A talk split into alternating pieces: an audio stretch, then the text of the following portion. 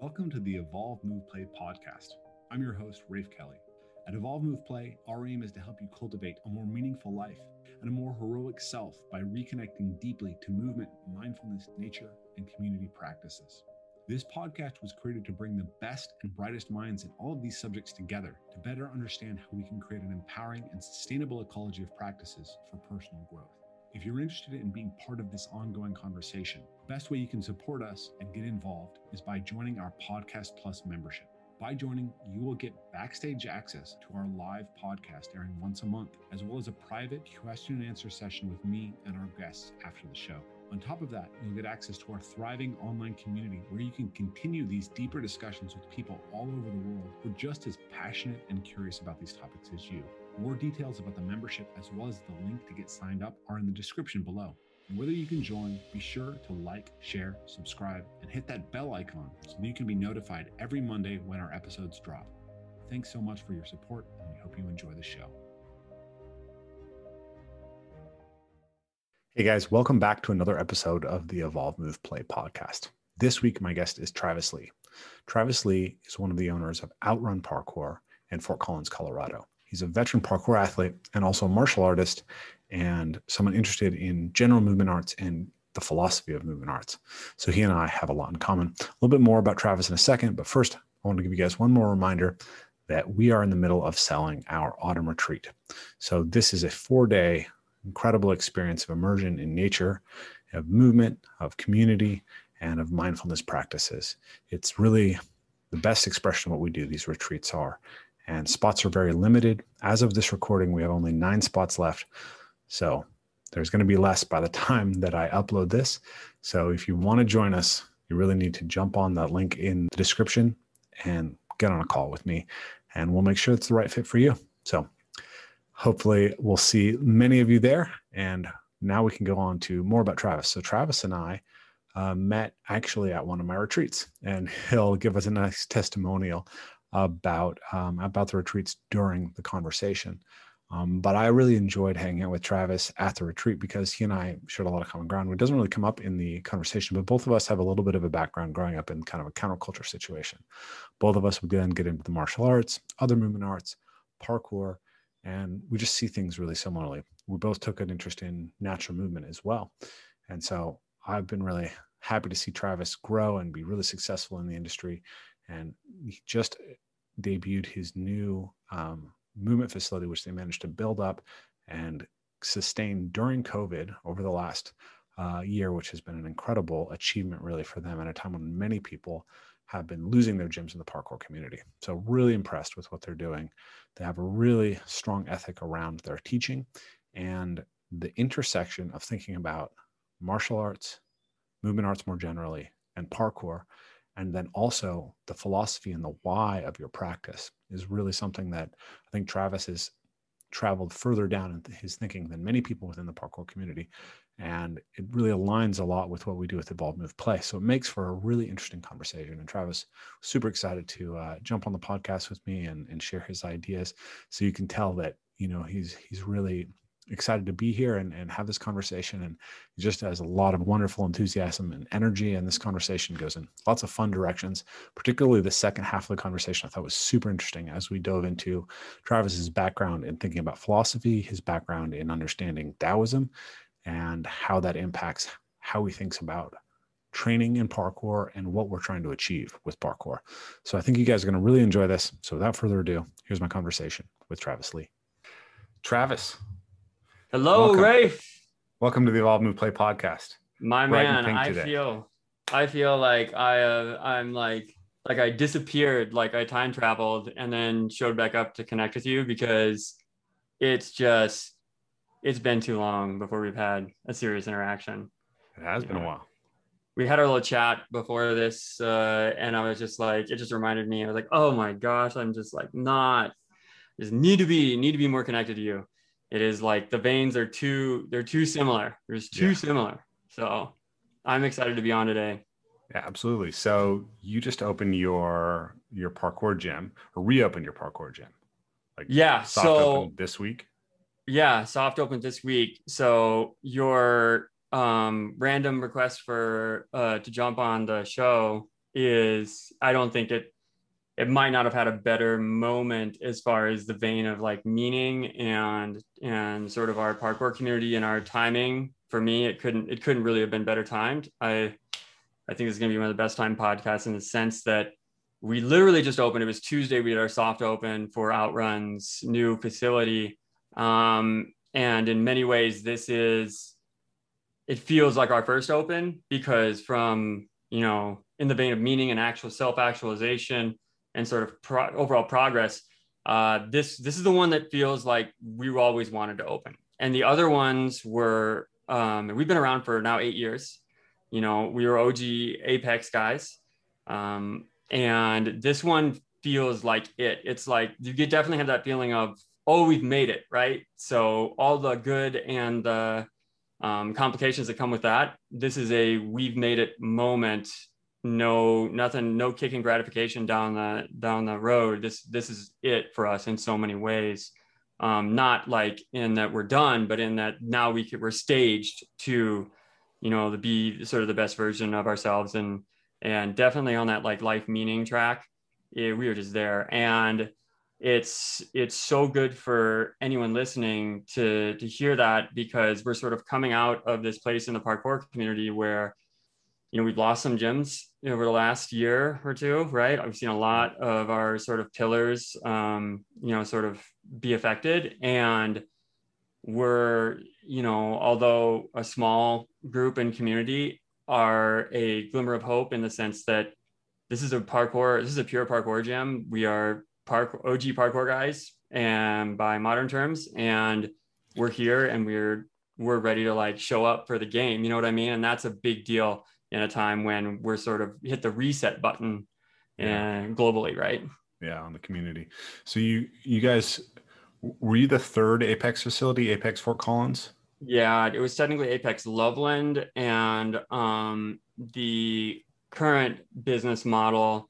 Well, the yeah, the so my partners, um, we are an amazing sort of i think representation of what a business partnership can be right? When the chemistry is right mm-hmm. we're very lucky um, to have that happen.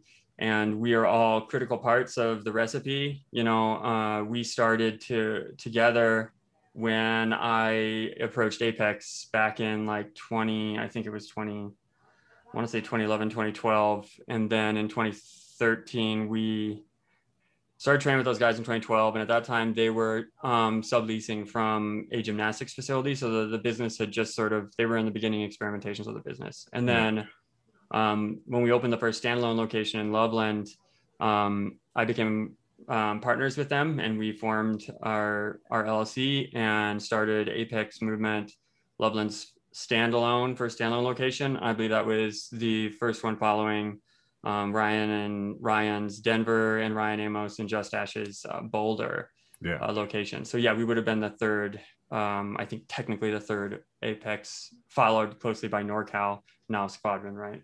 Yeah, yeah. So you guys have been, God, it's it's amazing to me to think about that. Like eight years ago, you guys were kind of young guns to um to me in the parkour community, right? We were young guns overall, um, but now we're grown ass men. yeah, no, we were we were young guns. You know, Jesse and Justin, my partners. Um, to give a little background, like they, when I became partners with them, they were in their very early 20s, right? And yeah. uh, um, I was just like in my late 20s, turning turning 30. I had a ton of experience coming out of the fitness industry. I was already a gym owner, and they had a ton of experience as athletes because they were the earliest members of the Apex Pro team um, and Jesse and Justin were Ryan's first two students, and they're oh, wow. you know as adolescents. So they were they were the originals, uh, original disciples, right? In in many ways. Yeah. So for anyone in the audience who's not familiar, Apex Movement, uh, Ryan Ford's probably the first person who had a teaching program in in America, maybe in North America, uh, or in the United States. It was like either him and or Dan up in uh, in Toronto, I think.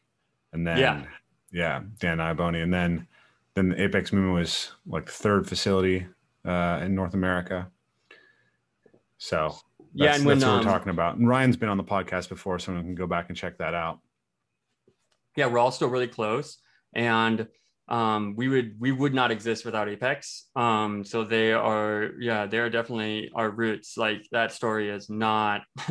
you cannot unweave the story between Apex and Outrun. We are mm-hmm. very closely related, and um, yeah. So funny enough, that might after hearing you say that that I know that um, Jesse and Justin were training with um, Ryan before there was a gym scenario. So if they were his first two students potentially, then they would have been the first two students of parkour, you know, taught in the country, right? So yeah. there's an origin story for you.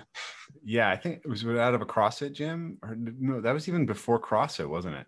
It was before CrossFit, although I know that at one point Ryan and Amos had the license for CrossFit Boulder, and I probably would have hung on to that and sold it later. But yeah, they uh uh, yes, it was out of I think a CrossFit gym, um, and that's why we still see plyo boxes in parkour gyms. Maybe I don't know. yeah, so there's that.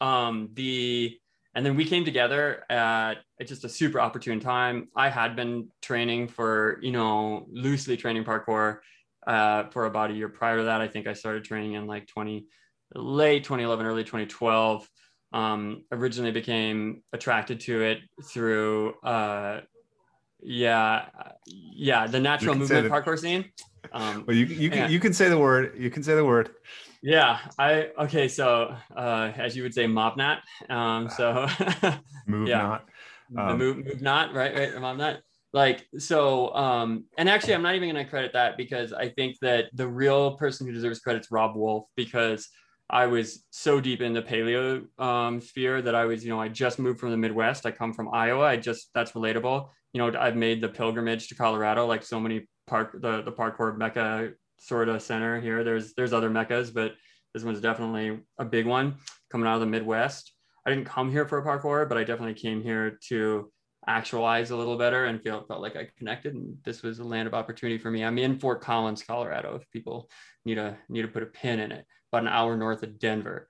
And I, I came out and just fell in love with, uh, you know, nature and the parkour um, ideas. Ideation came a little bit later. First, I was interested in Robb Wolf's podcast and sort of the paleo sphere. You know, I, I definitely had, you know, drank that primal Kool-Aid um, when it came to paleo stuff. I even went back to school when I came out here for physical anthropology. Um, so I, yeah, I was in. I was like, this is it. I didn't realize we shared that too. I mean, so for people who don't know, like we'll skip ahead for a second. So you and I, did we meet at like the 2011 jam? Um, no, I found we did. Uh, no, we would not have met then. I found you because of um your you know i was i again i become interested in i listened to Robb Wolf's podcast i think he had erwan on there I went to the uh, I started digging into their programs and and then I just I just found content that you had put out about uh, natural parkour and I think that maybe Ryan had said no I found I think I'd I don't know it blurs I'd have to think about it hard but it's it's early on like it's your first videos that you're putting out in the trees and I was just like that seems like what I'm really looking for, right? Um, mm-hmm. The I'm not going to talk a lot about MovNat, but I have to say I have to give them some sort of recognition because I don't know if I would have found parkour the same way as um, as if I had because I actually started training the on the from the more natural perspective, and that landed me with um, Matt Scher, who was a another a guy who was working for Apex in Boulder in the old old Boulder location, the first Boulder location, and he was teaching sort of a natural movement class at that time with Vinny.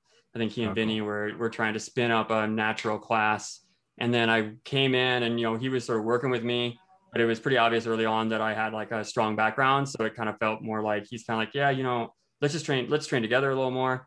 Um, and then Amos, who is you know um, co-owner of, of, of Apex, and and uh, he he walked in uh, with his like you know little like Star Wars ponytail and uh, on his motorcycle bike, all blacked out, just like walked in. He's like, "Oh, hey, man, you're pretty good. You should do parkour." And I'm just thinking, like, I was kind of embarrassed because I'm like, I'm working with him. He's my kind of client, and yeah. and I was like, "Oh, okay." Like, just uh, anyway, that was I think that was the first time that that I met those guys.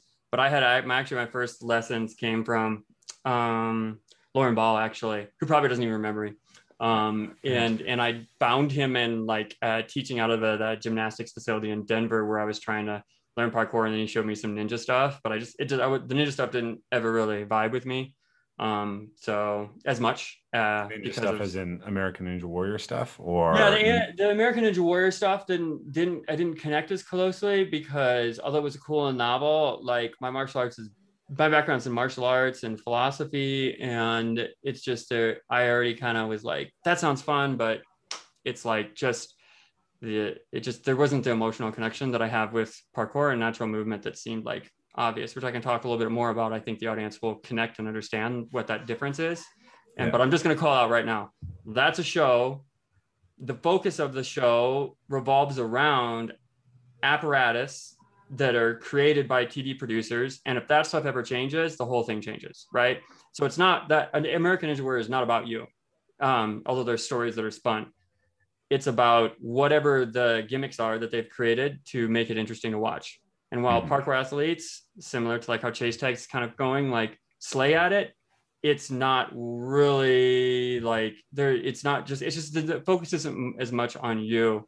And I'll I will explain and elaborate as to where I find meaning in that a little bit later. I think, but I that's that's why I didn't sync up with that. It was definitely once I found the Apex guys and got into um, parkour in that way, where it was just like I'm, you know, had this feeling of this is me, I'm home. You know, a number Yeah. of people I would watch walk into an Apex gym early on and just look like they had like found themselves, like they've, like they've just like walked walked right into heaven, like a Boyz II Men song or something, and they come right in and they're like, "What? I have to be here." You know, Yeah, yeah. that feeling that you get, you know, that was less available to us nearly ten years ago.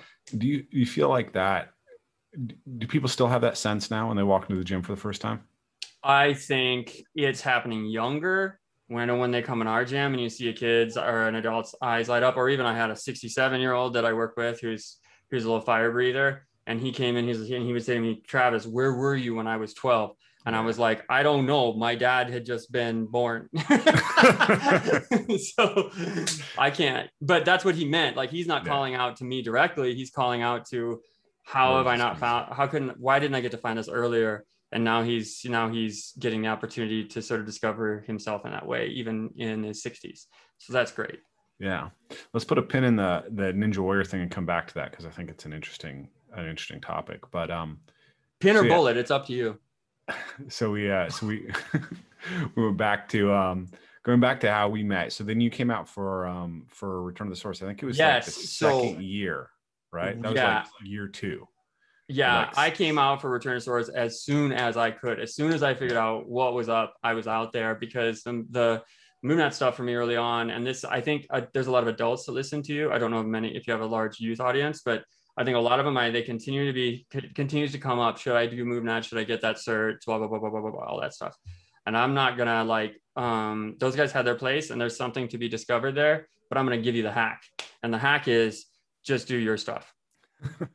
Thank you. I mean, I'm gonna be straight up honest because the the you know when I came to Colorado, I had the attitude, and this is what got me into parkour, even though I was later later on in my age in many ways. Is I said I'd learned early on, like I, I was already established as like a, a martial arts guy, a wushu guy, which we can talk Yeah. a little bit about.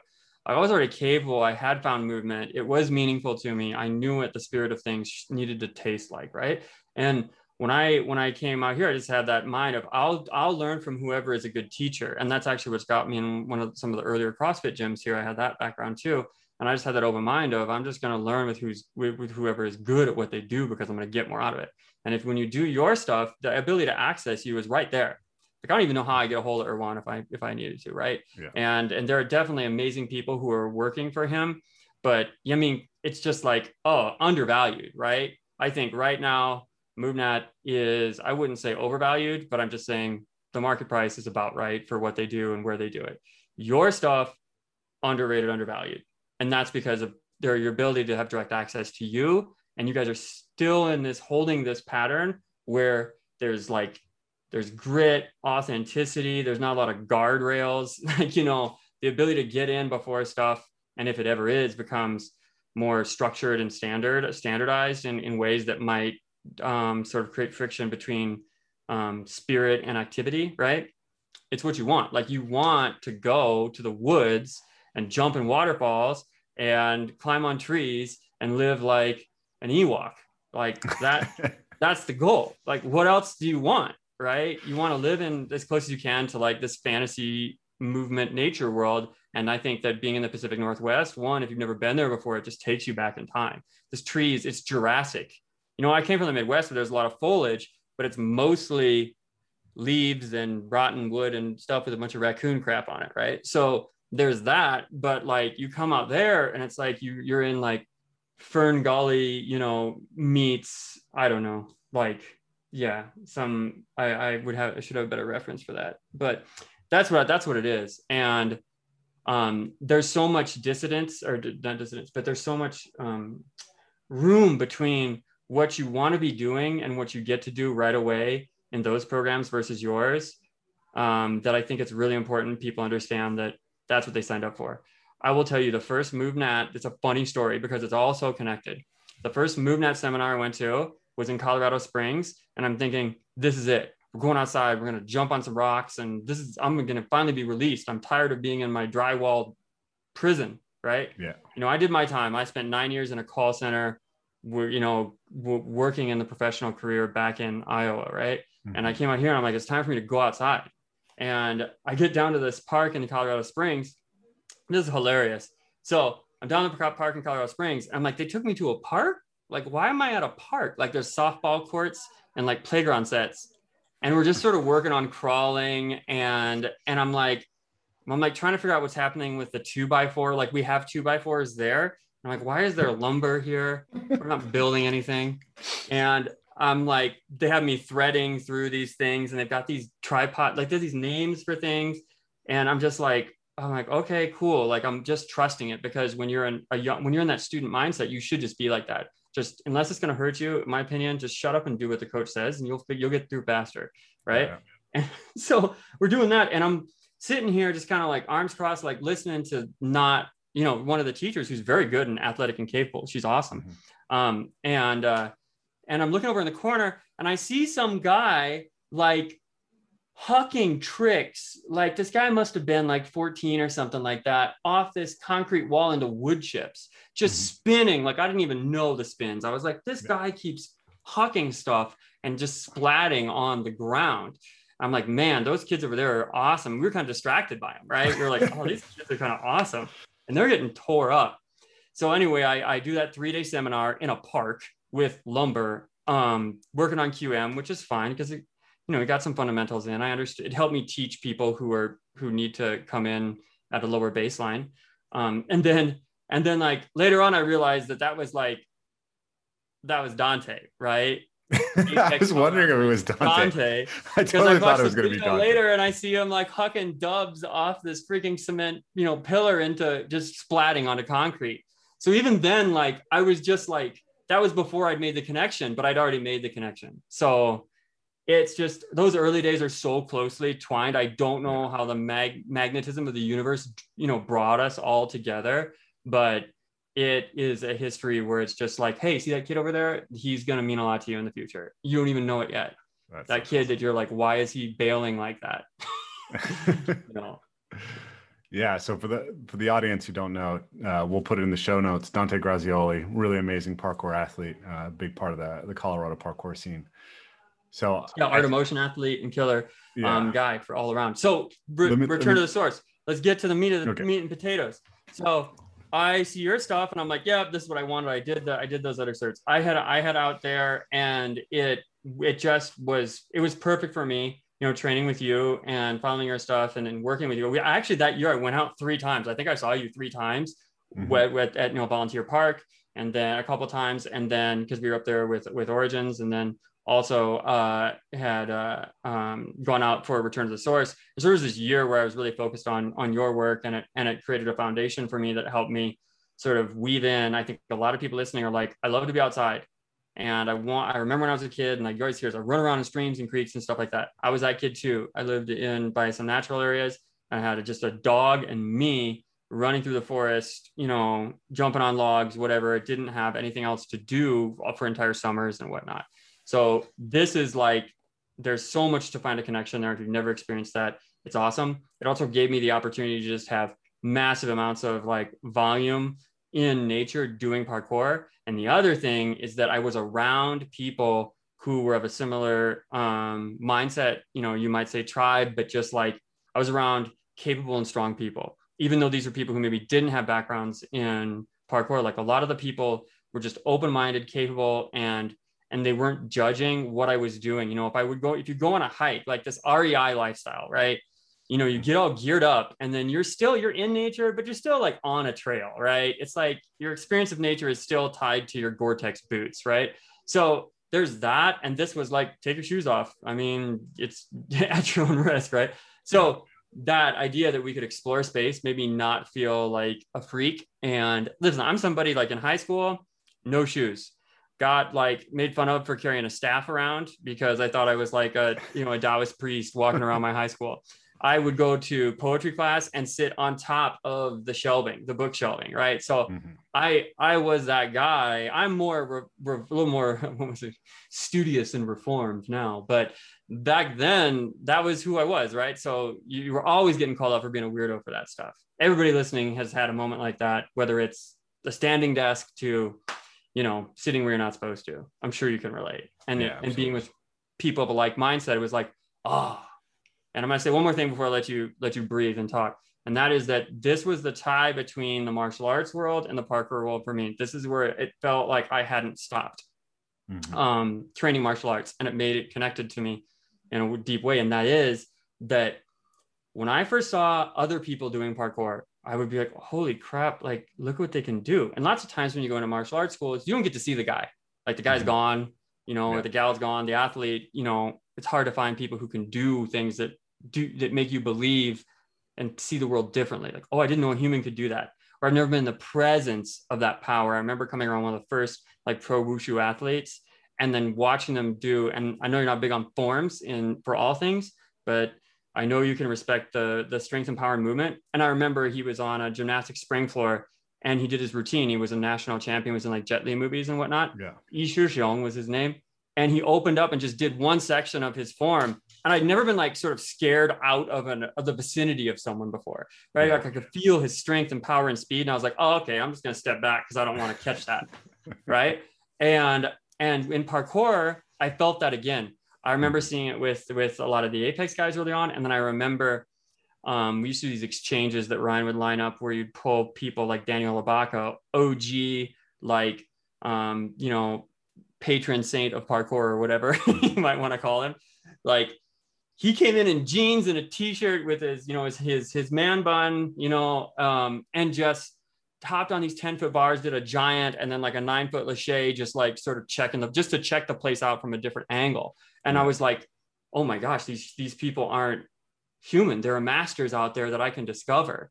And that's what felt like martial arts to me. It was like, you know, you don't know who's out there and what they can do, and you could find them and either see it or train with them and experience it. And the biggest thing about parkour is the environment is the variable, right? In many ways, yeah. the environment is the opponent. So if you go to some other place and you find a master, then he or she's gonna be different and unique because their environment is different and unique. It's very avatar, you know, yeah. airbender slash, you know, earthbender. There's just so much opportunity, and that's what makes parkour so exciting. And other stuff not. well, I think that's one of the th- one of the things I like about parkour is that skill is so obvious. Mm. Right? You can't you can't bullshit it, right? It's like you can do the jump or you can't. And like with a lot of martial arts like you you can do something and it may look cool or it may you know it may be beautiful but it may not have anything to do with fighting or you can or you can make yourself look really good by training your students to fall down easily um, yes uh, and, and, i think that there you can this i say that you can you can delay gratification but you can't delay happiness so if you don't feel joy in what you're doing and the in the in the meaning in it I feel like that's what happens in martial arts schools. It's it's not working because they come in and it's promises, promises until you get hit in the face. So that is the stuff that that that happens. But martial arts in general and its history has so much value that comes with it. I think sometimes parts that are important do get a little like disrespected because those who cr- created it or saw its original value either failed to translate that, couldn't translate that in a meaningful way. They're gone. They can't represent it. So then you do get that like roughneck sort of like gritty, like MMA kid who can take damage, who's just like everything is BS. And I don't see a reason for anything that has to do with the traditional line of, of, of martial arts and its culture. But I think that far more of the problem right now is probably um, just you know the traditional bullshido stuff, right? Like it's it's a real. I mean, I had to leave yeah, to mean, find it. You know just, what I mean? Yeah, I mean, we just saw like the ultimate example of bullshido, right? Like the Joshua Fabia case uh, with Diego Sanchez. Like I'm not familiar. Tell me. Oh my! Oh my God! You got to look into this. It's it's crazy because it's really interesting also for from like for us who are movement people who overlap with with the the martial arts world. Yeah. But Diego Sanchez was yes. the winner of the first season of The Ultimate Fighter in the 170 pound. Okay, yeah. So you, you yeah, know Diego him. Sanchez. So like th- I think it was three years ago or something. Like he's on the tail end of his career. He, you know he hasn't been consistently winning, and he felt like he was getting neglected at uh, I think Jackson Wink was his his gym, right? And um, I think he, his marriage broke up. There's all these problems in his life, and so he he ends up firing his whole team and starting to train with this guy Joshua Fabia. And Fabia is uh, he's he's the owner of something called the School of Self Awareness or School of Self. And he mm. he portrays himself as some kind of martial arts master. And then and then he like changes Diego's whole style and he's really weird and narcissistic in interviews and it doesn't work Diego's still sort of able to defend himself, but he lands like six significant strikes in one of his um, one of his fights. It's just bizarre, right? Um, and so people start making fun of Fabia. Fabia's blah blah blah. Like now, um, but there's all this footage that's come out of Fabia, and it's like what it looks like is Fabia probably. I think my theory, and you know, I haven't really put this out there. Is I think he started in contemporary dance and I think then he like got into the whole spiritual guru thing. And then he got into Systema and he picked up all of the bullshido aspects of Systema. And but the the thing that's amazing about this is you have a like a legit killer in in Diego Sanchez, but this guy who is utterly full of shit is just ruins it. Yeah.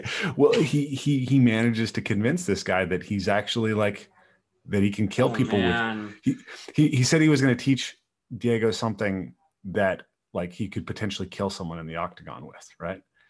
And really, there's footage of it. It's an RKO, right? It's it's a pro wrestling move, right? it's hilarious. It's hilarious. And so if you watch this footage, you'll see him like there's a point I swear where um where like he's showing Diego some kind of uh, roll through to to takedown, and he picks him up and he makes the shape that ba- that ballerina girls make when they're picked up in the air. Like oh, he's literally in high force. crown. He's like in high crown with one hand, yeah. low hand, high crown, like the the pointed feet, the whole freaking thing. So, um, yeah, yeah, but then you take somebody like you know, like uh, like Michael Venom Page or whatever, who has a, an aesthetic finesse, Mm-hmm. And then they're some of the most enjoyable people to watch. So oh, yeah, having some aesthetics know, is beautiful. Israel Adesanya starts as a dancer too, right? Yeah, the there's something. Adesanya. Obviously, there's something there, but so this guy, so wow, Diego Sanchez got like, oh man, that's I gotta so show I gotta send you this stuff. It's hilarious. You, yeah, send, but, send me it later. I'll check it out. And but it's va- it's a valuable lens because why do we fall into bullshit, right? And then the second, the other aspect of this is like how how does movement and martial arts interact? Like how can they actually be be like like interact well? Um oh man i've, I've lost it. I, I had a i had a train i was going to go on there but um you like you were off at ballerina and then the ballerina thing. So it did work. The his style stunned the mind penetrated the intelligence of the soul and so now now we're all done we'll never we'll never breathe again the right? aesthetic aspect of it the the the dance the the playfulness and the capacity of movement to contribute to to the martial arts in a positive way but you have to actually understand the martial arts you can't be a movement teacher and be trying to teach martial artists and not understand the context in which their skill is actually going to be uh, applied. Like I, I so I'm, I'm I'm training with an MMA gym up here, and I'm working with their fighters, and one of the fighters kind of figured out who I was and, and what I did, and he's like, "Oh my god, well Conor's got Conor's got Ido, right? I'm gonna I'm gonna have Rafe, right?" is that was, is that yeah? I was like, the reality is that the the history of of movement teachers helping out martial artists isn't super great looking right now because like Ido Ido's you know we don't know what Ido did with Conor exactly we don't know all everything that happened behind it but the one visible thing is you can see footage of Ido training Conor in Meia Lua de Compasso right spinning wheel kick with your hands on the ground Capoeira. right Yeah. so Conor already knew how to do a spinning wheel uh, wheel kick right but he goes in there and he spams spinning wheel kicks against Nick Diaz. That's a very, or Nate Diaz, that's a very, very energy costly movement. And then he ends up gassing out. Mm, So save it for the hora. it's so that obviously that's Conor's fault and that's John Kavanagh's fault for not like talking to them about like, hey, you know, like not understanding what this tool is and and like whether you should be integrating it at that stage. But why is he why is he spanning spanning that that kick? Um, you know, in part it's because of his exposure to Ido. And, you know, and I think Ido is largely appropriately uh, humble about his potential contribution to something like Conor's performance. Mhm. But the way that I see it is the problem with that is you have to be attuned to it, it comes down to this problem of patterns versus versus solutions, right? And having been able to play the game. A spinning uh, uh, that kick can be really, really powerful, but you have to know how to integrate it into your game and you have to have used it in a context that teaches you to perceptually be aware of when the opportunity actually is there to land it. Otherwise, it's just a waste of energy. And a lot of this pattern, playful, like let's let's just make nice looking movements. Um, what Steve Morris calls aesthetic gymnastics, right? Mm, mhm. That's It's to not- imply that gymnastics is not aesthetic, which I kind of I, I tend to agree. I guess it needs Uh, the word aesthetic appended to it just to look good. Is now is what you're saying? uh, no, I mean the idea is that that it's it's a form of gymnastics, right? It's a gymnastics like thing that's focused fully on Ah, aesthetics. primarily on aesthetics. Yeah. Okay. Uh huh. It's aesthetic gymnastics stuff. Um, it's not to say that it can't contribute to making an effective movement problem solver, but it doesn't contribute unless you actually do you actually connect it. You actually build a bridge uh, between it. So, anyways, that's that's kind of a tangent. I, I got lost on what I was trying to say there, No, but um, go ahead if you wanted to. Say no, I see. I see what you're saying. I will piggyback on that and say that you have to look at the context. And I think a ton of this is, you know, who are the people um, doing doing it. I want to talk a little bit about like this is what I think matters. Like I don't know if it's the secret of life, but for me, but it's definitely the stuff that matters. And that for me is, um, and you may have uh, count, encountered similar um, framings within your work, but there's just like what it's like to be you. There's what it's like to be around you, and then there's what it's like to be around the work that you create and you actually you know the stuff that lives on your your legacy and whatnot. And those are the three things that i focus on. So if you walk into a martial arts school mm, for you now from a utilitarian point of view i think they flip. I think that maybe what matters the most is what you've done and then what it was like to be around you and then what it was like to be you but from from from the first person's perspective it should go in my opinion that way um, what it's like to be a logical perspective, one could say. Yes, yeah, perfect. Thank you. And uh and that is if you go into a gym and it's not enjoyable to be there, there may be people who are not experienced will, will not likely experience harm in the six to one six months to one year that they spend doing um, a type of martial arts that doesn't get them hurt, but they got to hang out and they had to focus and they got to sweat a little bit. Like there's still value in Zumba, right? It, it's like so yay, okay. But if you go into those places and if the experience is poor and you're not happy and it's not it doesn't feel like it's right for you that's your first that's your first alarm the second one is like what it's like what it's like to be around you when you're in there right like how are you treating people? How are you getting treated? Like what does that sort of like multi-person dynamic look like? And are you contributing to that culture? Are you the product of that culture? Are, are you are you patronizing that culture? Like these alarms should have gone off a long time earlier in most people's martial arts experience when they go in where they should have their little bullshido alarm should have gone off and they should have stopped um, swallowing the promises of teachers who can't show or aren't already doing or it isn't already a part of what's happening in that moment. This is why return to the source is proven to be valuable because you only have a few days. So if you didn't get it in those days what i'm saying is why are there people out there who are waiting to get something from a group of people or a teacher or an experience of being present in, in a facility for years before they're like, I'm just not going to take it anymore. This is not what I signed up for. This is not what I wanted. I'm not getting the results I'm looking for. It doesn't feel good to be here. I'm seeing abuse, lies, you know, this stuff, you know, more just sort of prompt like what happens is, you know, you talk a lot about the rules of the game and understanding the rules of the game. But when you go in these McDojos adjacent to a Home Depot and a Chick fil A, you get in there and like they have that's your world. You have to understand, be ready for that. That's your world. You're making up the rules. It's a real life, you know, RPG. You might as well be playing Dungeons and Dragons in many ways because what's happening in there is where it's going to work. And you go to Home Depot, you're going to get your ass kicked, right? like that's That's don't take that in there. yeah, it's it's it's yeah, LARPing. Um, so much of yeah. so much of martial arts is just LARPing. But bro, like some LARP, like if you're not doing anything, maybe and that's what you've got, you know, well, and, and, that's the thing though. There's nothing wrong with LARPing, except when LARPing, LARPing tells you admit it's LARPing. Right.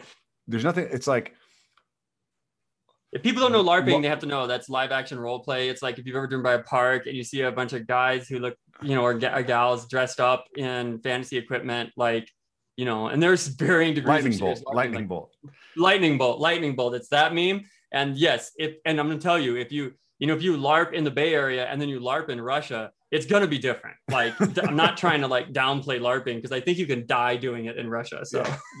no, here's the thing, like LARPing. the problem with LARPing martial arts is that they're pretending to be martial arts, right? Like there, there's you know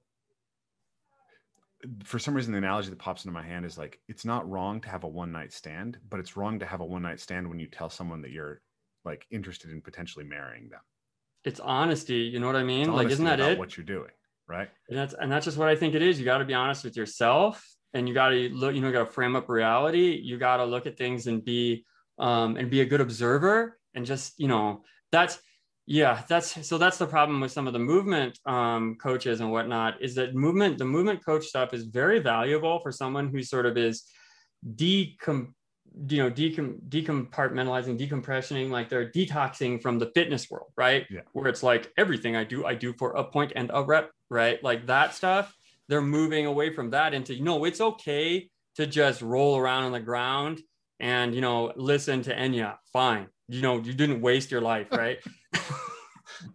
So like there's nothing wrong with that. I I, I'm I'm I'm more I like I'm more accepting of this now, like starting to really understand the value of the ground uh, mo- gra- movement on the ground, and and I really do think it has a place, and it's a really cool bridge in some ways to to a to a deeper exploration of movement. But like one of my pet peeves is locomotion and then all you do is patterns on the ground like you didn't evolve to explore fancy patterns of moving around on flat dance floors. Like locomotion is running jumping climbing moving on all fours swimming.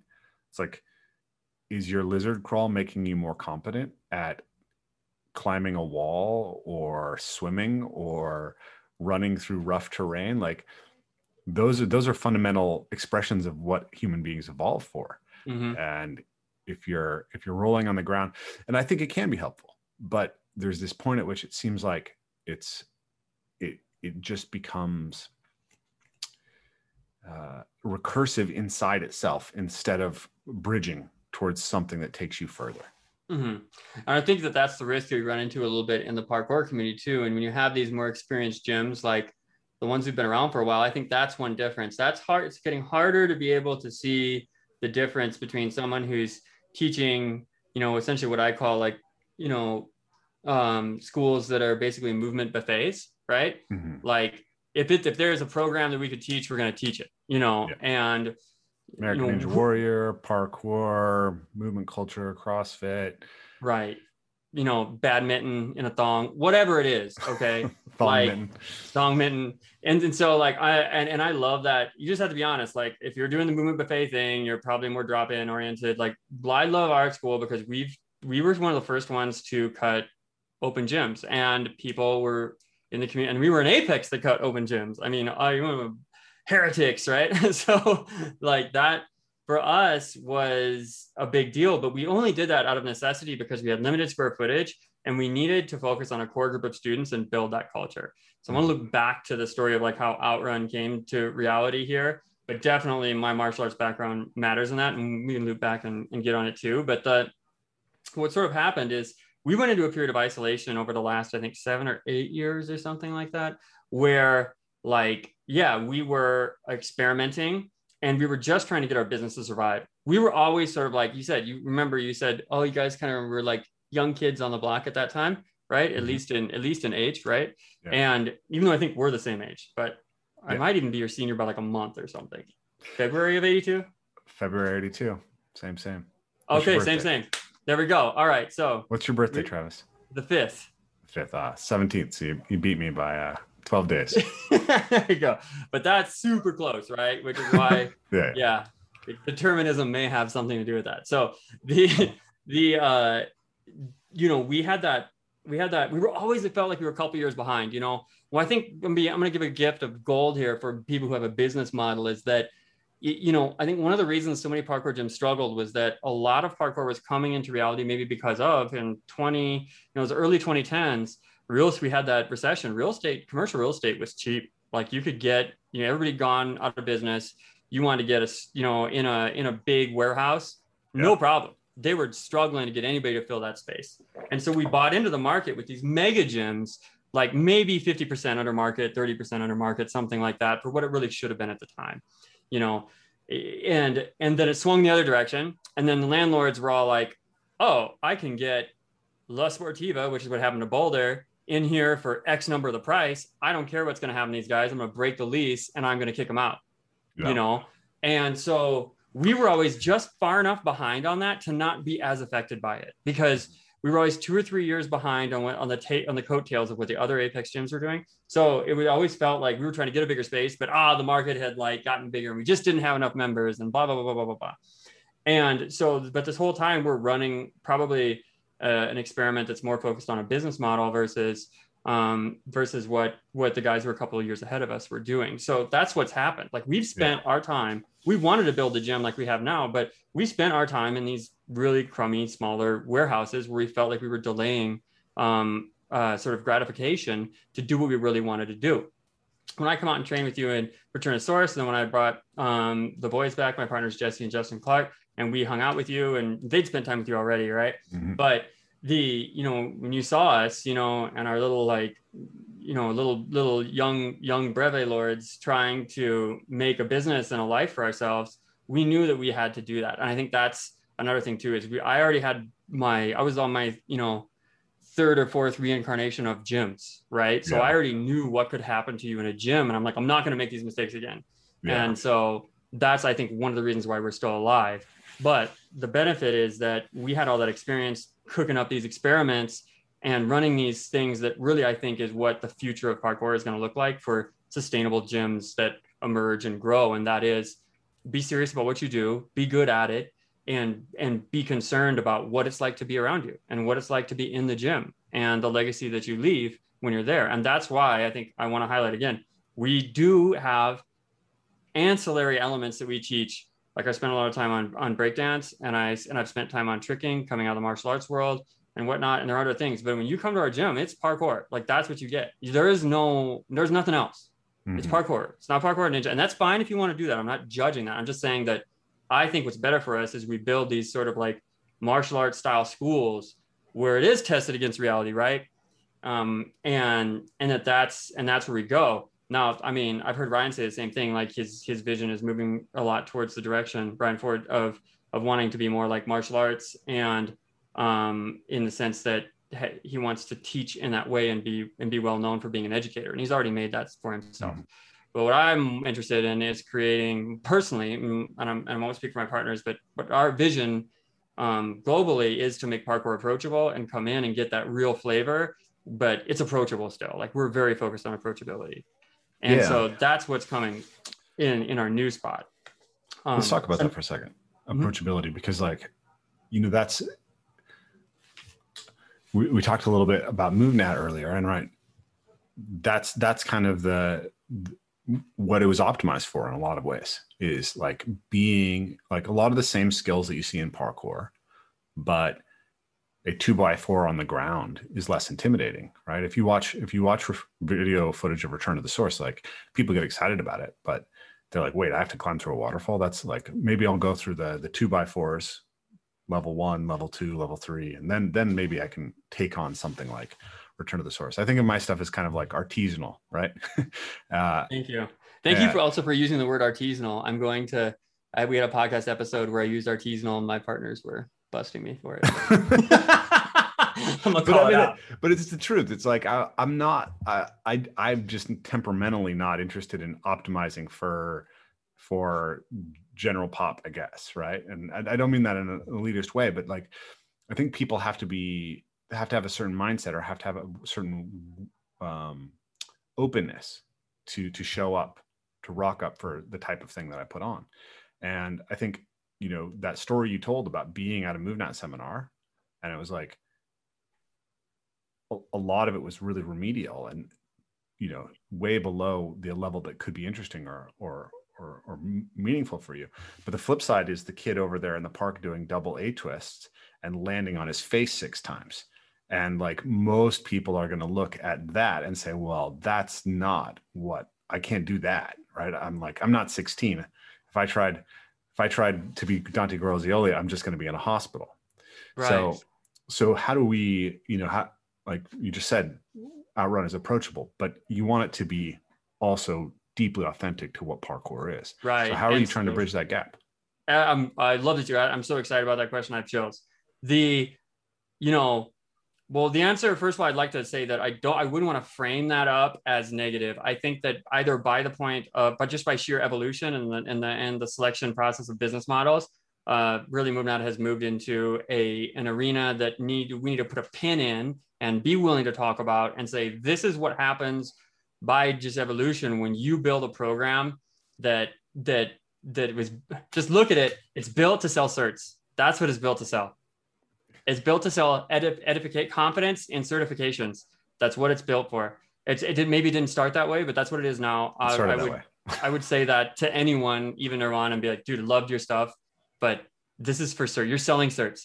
Two, you go the other direction, and there's there's nothing wrong with that. If you need to spend thousands of dollars before like you're you, before you're ready to get in a pond, then cool, you'll get there. Don't worry.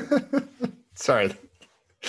You're trying not to be mean, but that sounds mean. But okay, go ahead. Keep going. All I'm saying is just go to your stuff, man. Go Yeah, to yeah. stuff. Just get in the water. It's not that big of a deal. He he'll he will he will make it approach. It is. I'm not. Your stuff's not not approachable. I want. I think that that what we're trying to do is dissolve the feeling or the need for this formal edification before moving into what you really want to do. Yes. It's an issue of how you see yourself.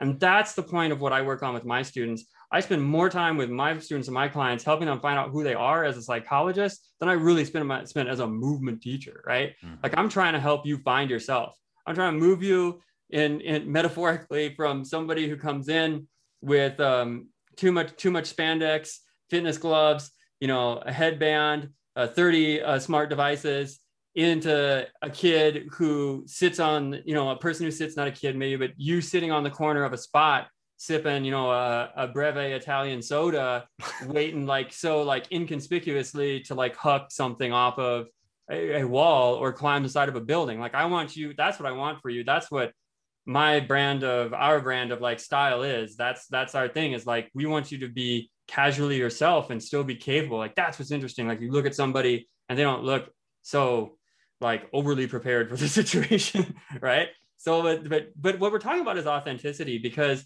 that's authentically you, and I think that's what we need to focus on as leaders in the movement communities and as practitioners or people who are smart enough to actually be listening to your podcast. Is like you got to figure out authenticity and and and and who is you? Who is you? That's hor- that's horrible grammar, but who are you, right? Like, and what that means is going and running these experiments. And I'm saying sometimes you spend too much money to figure that out. Look, MovNat, Edo, those guys already got my money. Like I sp- I paid I paid for your sin, like, like your sins, right? Like you can you can just just take my advice. I'm telling you, I will be your financial martyr. Like you don't need it. Just don't do it. Just just go do go do the stuff that are that go do what the people who you want to be like or do what they're doing. Okay, bet them a little bit. So how do we bridge that gap? Like I I think that one, you know, don't try and be everything. Try to be who you are. And this is what I think is really important about our gym and our facility. And I see it in you, but it's it's just different. And that's why I don't no one should feel threatened by this stuff. Is like being yourself when you really find it is very hard to reproduce by anyone else. And it feels very good. And I think Jesse, uh, my partner Jesse, said it the best when he had an Instagram post recently. You know, and he just said this spontaneously, and it was words that I was looking for. And that was he's like, "Welcome home." Now we, when we opened the gym, he's like his his heading heading was "Welcome home," and that's like for us. I mean, it really felt that way because I'd been waiting to sort of not be myself, but my, for my work, that third part I was talking about. You know, what it's like to be you, what it's like to be around you, and then what it's like to experience your work and the quality of that it's like that place is that of actualization is where like i feel like we are now. Where it's like people if you come in that gym you're going to get or you interact with outrun you're going to get a, a little bit of what it's like to be in my head or my partner's head or something like that what it's like to be us and, and, and experience that flavor. And it's going to be different. We are like basically you know cyberpunk meets brutalist architecture meets a 90s kid that never grew up in our space but if you go to your place, you know, again, it's it's got your character in it. And that's what we need to strive for is to figure that out and then use our bullshido um, senses to, to deflect who we aren't, right? And that means you got to try and it means time. When someone comes in, they give me all the promises in the world. This is me, I belong here, blah, blah, blah.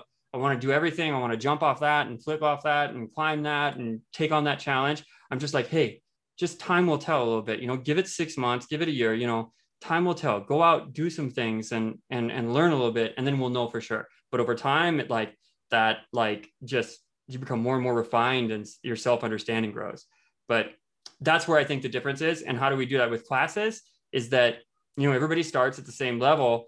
You're you're, you're trying to be a student of more like a martial arts school. If you come in you do your classes and then but we're trying not to make it so constrained that it's like the you know they, they get a little uptight the martial arts schools and there's a lot of opportunities for dogma and promises that can't be filled and there's so much structure. We try to be like just enough structure and then lead by example.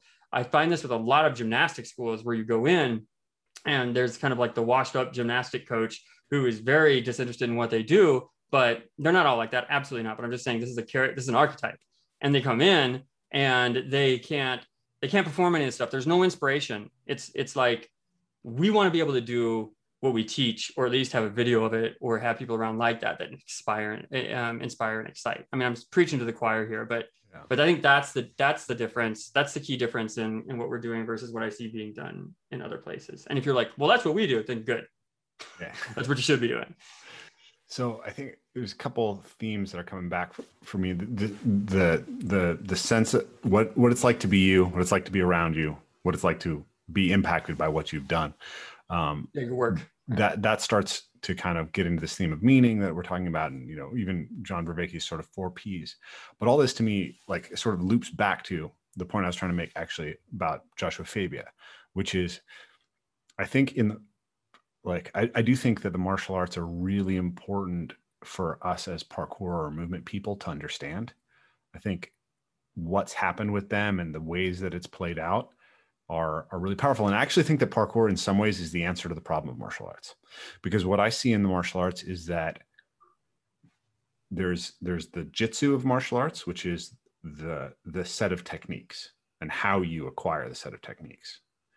And then there's the do, which is how those techniques change who you are, right?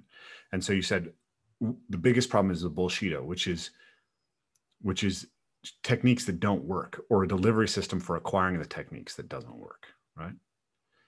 And often the the schools that focus most on proclaiming their dough, right? That they're about teaching you the way how are the most bullshit, right?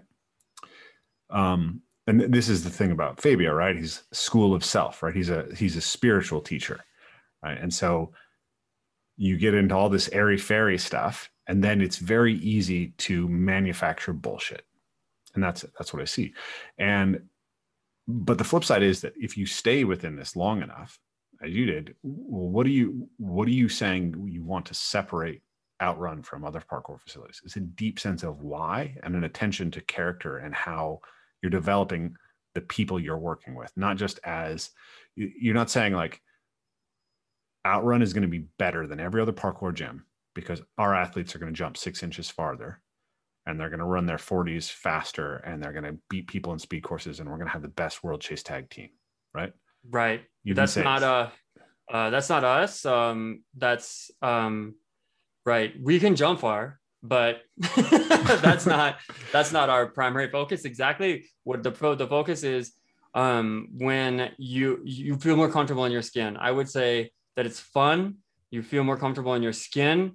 You know you're not if you're chasing that extra you know uh distance on your broad jump or the explosive speed or you want to compete you know it's because it's it's what you want right? Like that would be my hope for our students yeah. is that is that if you do get that to that level and that the the rest of the journey is more experiential you know it's more like if you're going through our bands if you're going doing our challenges there should be a standard where you're able to to to, to keep it feeling approachable. Um, and if you feel squirrely and you want to do the harder stuff you should still be recognized for that. Like we had a lot of conflict earlier on with when we build features and we do programs do how, how hard do we nerf it so that anyone can do it but I think that you can do both, and I think that's where the I think that's where the real skill in the in in coaching and programming is is find a way to do both. Don't don't get rid of either. That's the separator for me. So often in coaches is how do I take this space and say, you know, uh, the last time I taught in uh, in Colorado, I had uh, a a paleo organizer woman who'd never done any parkour, and I had Dylan Baker. And for those of you don't know who Dylan Ooh. Baker is in the audience, um, I'll put a video up. But Dylan's probably the most physically talented athlete in the history of the North American parkour scene. Who also mic dropped into South America or something. I don't even know where he is. yeah, we don't know what's up with Dylan right now. But but here's the point I went to that seminar, I went to that space and I scouted a bunch of jumps specifically for him and oh challenges oh, God. for him. Right. I was like, I'm going to imagine that I'm Dylan. And here's the lesson that I, as Rafe, want to teach Dylan. Here's the tool that's specifically going to be actually challenging and interesting for him at this seminar. And it's going to be happening in the same space as this woman who's never done parkour before. And and when I when I see young coaches so often, they they just nerf it to the level of the least competent student. And then the, the more competent students are just kind of left on their own right? And they're they're not they're not given they're they're not the, the challenge is inappropriate and then you have the high performance type coaches who will just spend their attention on the uh, on on the higher level students and let the other uh, students sink or swim. Uh, in parkour i see much more of the opposite. I've seen way more coaches who who get really focused on helping the least competent and then don't often they're not themselves competent enough to help the more the more advanced i think that's one of the reasons why i i've noticed and we can talk about this but i've noticed that you said you, you've gotten rid of open gyms i've noticed that in a lot of gyms the best athletes to come out of that gym only train in the open gyms and never go to this classes. is correct we have made that observation. We've also made the observation that you cannot pay utility bills with open gym money. so literally couldn't even yeah. pay that bill alone, yeah. not to mention rent, staff, yeah. whatever. And um, again, I just had this perspective of I I don't like everything about the martial arts schools. We'll talk about that, but I do. There are some things I do like, and that sort of like has a lot to do with being honest about what you're doing and the pride of your work and and just and not everybody has to treat it that way you know your house is your house like if you want to have like a tricker house it's fine with a spring floor for a living room but i personally like having a dinner table with a family around it place for guests to sit in a, in a guest bedroom. And then to have that i have to have a certain type of you know um, model that supports that that lifestyle um, uh, for me and and my partners and my staff. So um, i think uh, you know we do have we do have we we are coming up with and we do have open what would traditionally be open gym but it's for essentially will be the equivalent of like a black belt club in in the gym and i just never could get this idea. Like my first martial arts schools were like shotokan when i was like seven. And i remember i got in trouble because i came in and you're supposed to like kneel on the wooden floor bow towards the direction of the the master and then um then enter onto the wooden floor with shoes off. And i had like I came in with like my Reebok pumps and like a pink fanny pack with like bubblegum and change in it. And like just just like just ran in, you know, just like jingling over the place, start doing stuff. And the master like stopped class and he's like, What are you doing? I'm sure he was just like cutely messing with me. But he yelled at me and told me how to take my fanny pack off and I just refused. And so that was basically the end of my experience at that martial arts school because I wanted my pink fanny pack. Now, luckily for me, I own the building and pink fanny packs are back. So my time to come Pink around Fanny again. Pack Club. Right, exactly. And and so um I still want some of that though. Like I still don't like that I had a lot of students who were just like they came and they were paying a lot of membership money and they were learning a particular way and and this is a fault of parkour gyms for of a particular model i think that just look at the best athletes and say that's who we're in this for and everybody else is just paying the bill it's like this attitude of don't worry the the the the the the these people pay the bills, but we're really focused on are these egos, right? And mm-hmm. I'm, I'm, I'm, no, I'm not saying that there's anyone in particular. If There's a risk there. I'm not calling anyone out because we've been there and felt parts partially that way, or like we just wanted to train on it ourselves. But that's the thing. So that's what that's what I would say is one of the things that needs to stay with with what you're talking about. I want to hop back real quick to what you said about um, the the jitsu and the dough yeah. because I'm definitely a do boy. So as a dough boy, I'm all about the dough in so many ways you don't even know. I started out like so. Most people think that my my entrance into martial arts was, and now well, I want to preface this with that I'm not the only um, recipe or ingredient in the recipe that is outrun. Right? Like I have two other partners. They have very strong personalities and, and wonderful journeys of their own, Jesse and Justin Clark but I mean, we're all key ingredients, right? Like if any one of us is gone, it's missing. So I don't, people shouldn't get the point that that it's just meme with these opinions. If you go, it's to taste good. It's a good recipe. It's not like you have to pick, but we, you know, I started out, you know, interested early on. I was a Ninja Turtles kid, like love Ninja Turtles. Um, you know, I was kind of dabbled in martial arts like everybody. But really what got me in was when I was, I went through a bout of like just trying to find yourself when you're like a, like a teen, like elementary age, right? And my family had, was upper middle class. We were, my dad was a video and film producer, got MS, got sick, money kind of went south.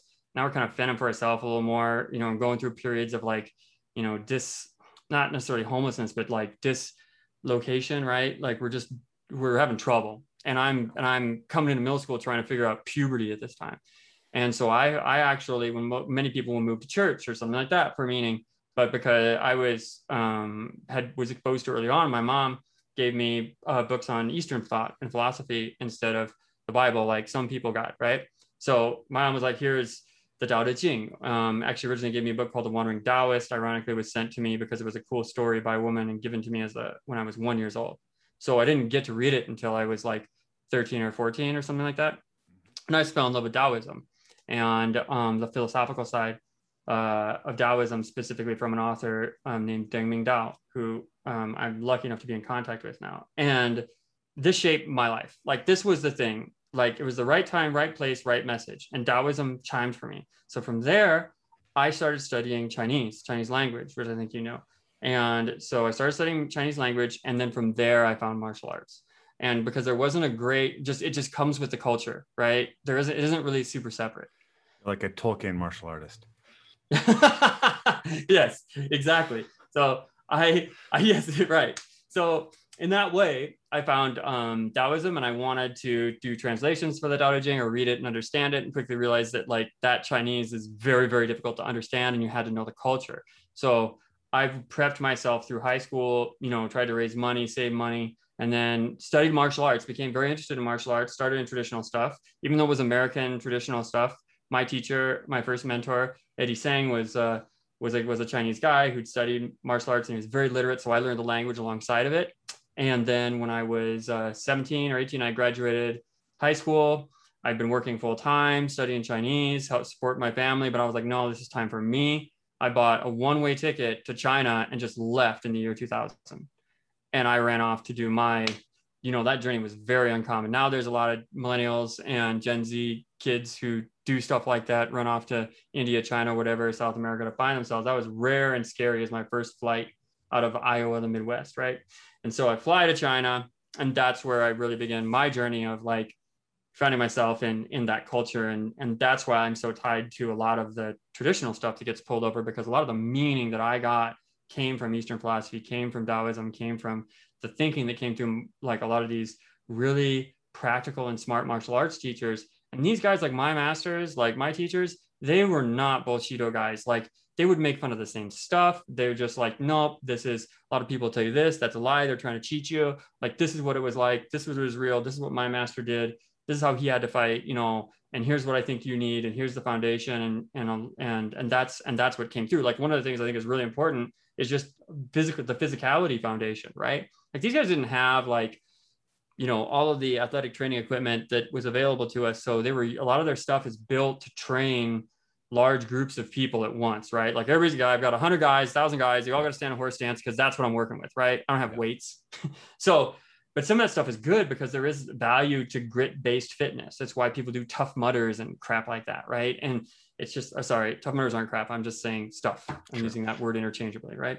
Um, but that's what they need. Some if you've never got a callus on your hands or your feet or stayed in a horse stance and discovered, oh, despite the fact that this really hurt day after day after day after day, it's a pretty low impact way to train. You know, in parkour, if you're like, I've got to do it, I've got to find the way, you got a gap, you know, you do a flip, and you and you bust yourself, like the risk is very high. But for martial arts schools, like I can put you in a horse stance, I can teach you stance work, and it permanently changes your body. Like the frame and the aesthetic of the way that um, um, someone who does a particular style is noticeable. We can see it even in parkour styles. You can see their their body and the shape, and you're like, oh, I know that guy trains here. Oh, I know that guy knows that style. Like they, they smell like it. Like people can come to my gym and now they'll, they'll move around. I'll say, hey, do this, this, that. I'm like, oh, that's contemporary dance. Oh, you got a capoeira background oh, you're karate. Oh, you're taekwondo. I know where you've been and what you did, um, and who your daddy is and what and what what he did, what he did. So that that is something we'll see more in parkour, and that's what I want to see. I don't want to see these gyms become amusement parks and there's no spirit and flavor. And if we come in and I imagine the day where it's just like, oh, I can tell what's who your teacher was by how you train parkour. That to me means a lot. And I hope that someday people look at people coming out of our schools and they're like, oh, you, yo, oh, that's an outrun guy. Oh, you work with Trav. I can tell. Uh, you did that thing. I, I see that. You took that from him. That stuff's the fun stuff that needs to carry over because that's what we would talk about in martial arts a lot when we would see even the forms, right? That's the physical structure. I can't get you to look like Dante in a flip if you don't have similar um a similar frame in what you do right like we have to you know I'm, I'm just pulling Dante up as a reference because that's the free runner that we were talking about. But I can't, you know, if we look at someone, if people who are really like, you know, gorgeous um, movers, you you aren't going to ever look like them, even if you memorize the movements. That was something about forms, the value of forms. I used to chase forms, thinking that once I learned to memorize that form, I would look like the martial artist. Mm-hmm. But that's not been the case. The case has been when I go out and I work on my physicality and I work on my my my shapes and my extension and my ability to control things I learned from dance and timing of uh, like hip hop and and breaking and things that I learned from traditional strength training. And then I go back and I look at like how I want to stand and move. We instinctively we can see it. I don't have to tell you. I don't have to teach you how to appreciate the shape of a true athlete or someone who's strong. You know like you you know what is scary and what is sexy. I don't have to teach that to you. Mm-hmm. Right. And so those are the only things that I want to present as. no, not not at the same time. That sounds terrible, right? But I'm just saying, like, I want to look yeah. strong or I want to look yeah. attractive. I'm yeah. not saying, you know what I mean? I don't want to look scary and threatening, right? So does that does that make sense? Like, so some of that stuff needs to carry over. And when you take a guy like an MMA guy who who can win and can take hits, but just something about him doesn't look like appealing or attract like that's the it's a sustainability element that i think really carries through look you know how old we are we have martial arts backgrounds we're still doing it if you huck like a tramp kid into your teens you're going to need new knees by 16 and you're not going to be able to train. And one of the lowest impact ways to train like that i still think martial arts forms are good or at least those those archetypes and going through like stance work that needs to be there from like the you're talking about the soft the softer side of things. Um, i think that that needs to be there in many ways. Yeah i mean I, I think that you can look at those things as uh, as potentially useful body integrity pieces. Like we divide our our um our our kind of thinking about movement into there are three really primary forms of movement and then there's the body integrity piece which is like an ancillary piece. But how do you move in the environment? How do you move objects around? And how do you move with other things? And you can divide that between like uh, like cooperative interaction and combative or competitive interaction. But the body integrity piece is basically you know in a you you could imagine that like in an optimal sort of natural movement lifestyle and also where you might expect to die when you're 50 that that you get all the movement nutrition you need from from gathering and hunting and making things, etc. Um, but we do live sedentary lifestyles. We do live a lot in lifestyles that are that are un, unnatural for us. Even in like you know you can imagine like mm-hmm. the, the evolution of Chinese kung fu or or uh, or or yoga or qigong like those people are all physically active, but they're physically active in very repetitive forms that have to do with agrarian society that the human body isn't that well adapted to. And it's like something that helps you correct for that becomes very very valuable um, so i do think there's some lindy behind yoga asanas and qigong um, what's problematic for me is when the focus on aesthetic becomes too strong and mm-hmm. and the the foundation is lost and the the idea that that these things actually teach you to fight at all like um, and I, don't think I don't think I think it's very clear that you do not have to ever do a form to be a fighter. No. And so so so what is it? It's it's it's something that you can add to your training as a way to cultivate some physical capacities. And the physical capacity side of it is interesting. I mean, um, you know, all the Taoist guys talk about like these these changes that come through these long form exercises. Now there is some interesting scientific uh, information about like long term isometrics are turning out to be like really valuable. Um, I'm saying, yeah, your tendons your tendons adapt um, to to isometrics in a really p- specific way that's very beneficial. Um, so I, for the audience, if you guys haven't heard me talk about this, um, comes out of the research of a guy named Keith Baar um, and various other people, but he's who I, I, heard about it through. But, but basically, when you do an isometric, um, imagine a tendon is kind of like water, like molecules in water. When you when you hit it hard, it becomes one thing, right? So when you spring off of a tendon, that entire tendon gets loaded and explodes, right? Um, and so the so it, it operates as one thing. So there, if there's a disordered portion of the tendon, then that ten, that aspect of the tendon doesn't get separated out and can't get really improved very easily. However, if you isometrically load that tendon, then the tendon creeps. The tissues start to move like a rubber band that's held at tension. And that allows the individual aspects of the tendon to essentially um, get stimulus. So force will sort of go away from the area that needs it when you are moving fast, but you'll feed that area when you're moving very slow or isometrically. Mm. Um, and so they found for tendon healing protocols, something like a two minute squat or two minute lunge is really optimal, which looks a lot like some of these old protocols. But 30 seconds gives you 80% of the creep of a tendon, 100% at two minutes. So, like a 20 minute um, horse stance I'm not sure that's necessary, at least based no, on I've science. O- I've only done that once, and then to me that falls more in the category of grit-based fitness. Like the reason you would do it just is just to see if you could, you know. Yeah. I mean, I, it's like yeah. it's just there. But all my teachers were would spend more time in the 30 seconds to two minute um, blocks, and then transitioning in between stances. That was that was fairly common. But I want to talk about the tradition thing for a second here because I have a couple thoughts on that. One, I think it's really important, and this is huge in my work, right? Is the acknowledgement that traditional martial arts failed the test of reality, right? When when when it was karate and uh, taekwondo and um, you know uh, Japanese jiu-jitsu versus Brazilian jiu-jitsu and boxing and Muay Thai and wrestling, the later crushed, right? because they their training was based on exposure to some kind of reality. There's a real skin in the game thing there.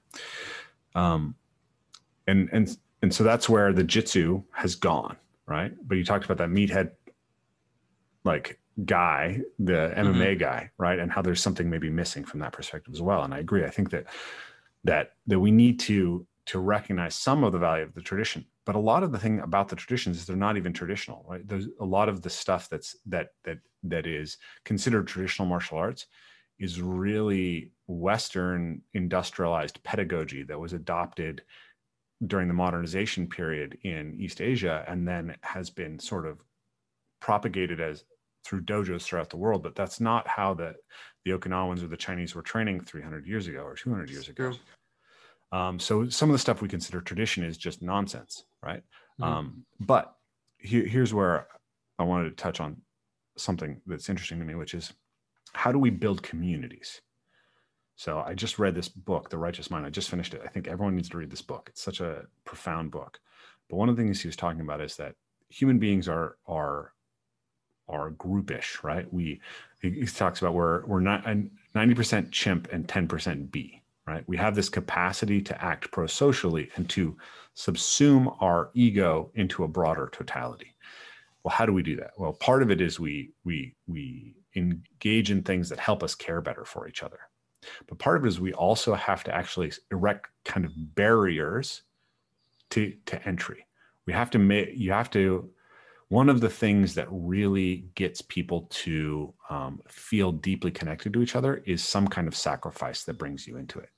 And I think this is one of the things that's happening within parkour that uh, is missed. Is it's such a it's such a um, individualistic sport that it has tr- problems actually catalyzing real community.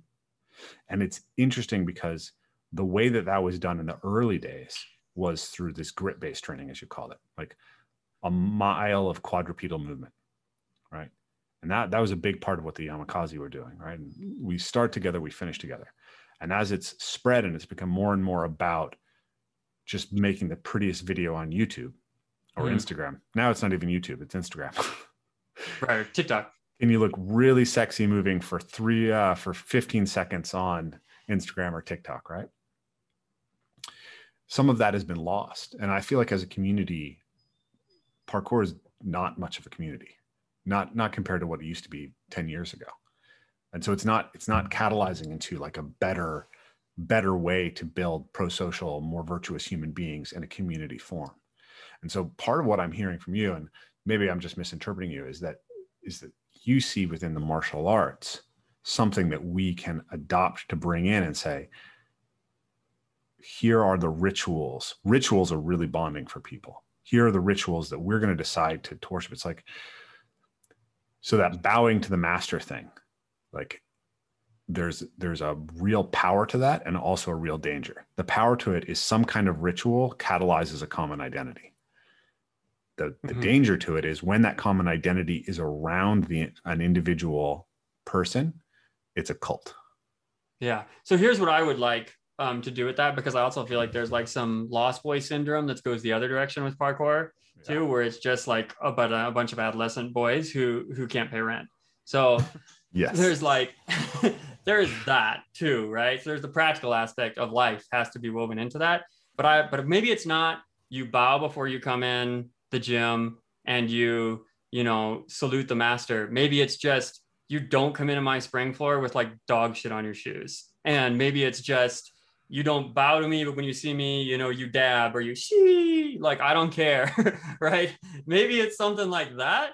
And it does this like acknowledge that yo, like that person has been there for before. Like maybe that jump you're thinking about, they've been there before in their mind. And maybe this way of training, you kind of know that that person, you've seen it, like they've done it. What I really constantly struggle with is like the ability to constantly have to prove up to every generation that goes through a quickening in my orbit mm-hmm. right? So my original training partners, they all gone, right? My my my people in my was in my community. We all know it. You had the group, you had the clique. You know, for my my 14 to 16 is gone. My 16 to 20 something's gone. My 20 to 20. I maybe have like one or two friends who I've been training with that long that are still training, still in the movement game, whether yeah. they're doing martial arts or breakdance or or parkour. and I just watch that attrition. And then every new group that comes up at my age, it's like, hey, how do I inspire upon you that that I've been there before and your journey is different, but the fact that I've done it before has some value and you can come to me for certain things about that, right? That's what I want to stick. And that's what the value of the real master has. And I heard someone, I uh, like my teachers that I still have a close relationship with. So the people that I still am with, like they're still learning, they're still trying to do it, they're still trying to do something, they're still trying to figure something out. And and that inspires me, even though they're 60, right? Mm-hmm.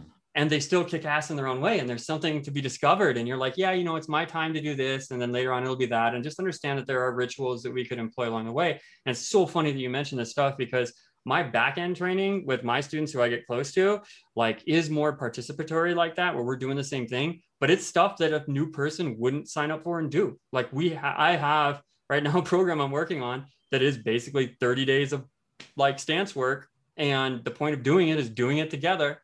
And then at the end, there's a ridiculously long crawl that mimics what like Shaolin monks do, because they do the same thing. We talk about the Yamakasi crawling, right? But Shaolin, the Shaolin monks have been doing it up Songshan at the Shaolin temple as part of their ritual up and down for, you know, whatever, 800 years, something like that. Um, so so that exists. Some of that can stay but you don't need to do it every day. It's like come on we did it together. Let's see that that's the value. I think many you know growing the gym that we've grown and the, and the brand that we've you know manifested most recently outrun um, and that project uh, that our efforts like that in many ways played that role for our coaches and community. There was a lot of doubt. You know when we decided to rebrand um, as and not do and not be um, an apex and be, and be outrun was just really supposed to represent our creative potential, not to break from anything that wasn't really working. But a lot of people were baked into that family and having, you know, you know, dad and mom separate in many ways for our staff was very hard. But building this gym as we have, it feels close. Everyone feels very close. The tension is is gone. A lot of those people, oh, now I get it. But earlier on, it was trust me. You got to trust me. And they're like, what? This is why does it look like that? Why is it? You know, there's all this like doubt, and leadership has to step up and be the ones to do it and show what it means. And that's missing from a lot of these other environments. That's key. That's different. So the other thing I would say that needs to be carried over, because I said I was a doughboy, and that was a pun on the fact that dough is Dao, which means way, which is the which is Taoism, right? Yeah. So the Japanese and Koreans you will use Dou in the pronunciation, and the Chinese the pronunciation is Dao, same word has a bunch of different meanings, deeply culturally embedded. It's in everything they do, worldviews and everything. You can't give it like one a one sentence describer. But you often, I've heard your podcast before, I bring up uh, the Tao and the fact that you like the adaptability of it and you like sort of the ambiguity of the philosophy and in employing it. You say that your, I think I've heard you say before, your favorite, your first, your your favorite chapter was was it the first one? What did you say? Yeah, it's the first stanza or the first verse, or the first, yeah, uh, stand. I don't know the stanza, first yeah. yeah. stanza. So the first you know that's that's the one that that always hits home for me. Um do you want to say it? Why why is why what is it? Why is it? No. Yeah. the way that can be spoken is not the eternal way. The nameless is the mother of all things. The named gives rise to the 10,000 things. There's a yep. couple more verses but that's those are the three that really uh hit hit me because the, the idea is that what the way that i interpret that is that what we can understand is never is never a complete description of reality. So the thing that we are seeking is always beyond our ability to fully grasp or to kind of always be with, right? So there's always a, a level of of respect for mystery that we need. And the second thing is that everything comes out of unbeing, right? Everything comes out of everything is potential first, right? And so um, in order for us to, to create something new, it has to come from from the place of nowhere, right? Mm-hmm. And then the last part is that once it becomes something new, though, it it only becomes it because we've named it and we've articulated it, right?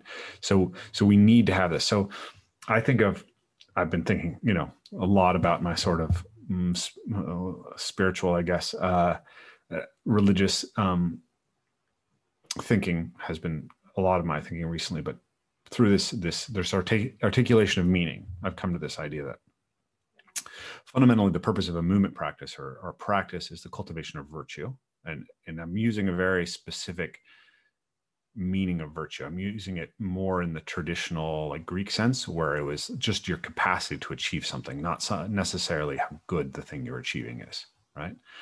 Um, so, and then I, I, have this five fundamental capacities, which is, um, can you recognize a problem?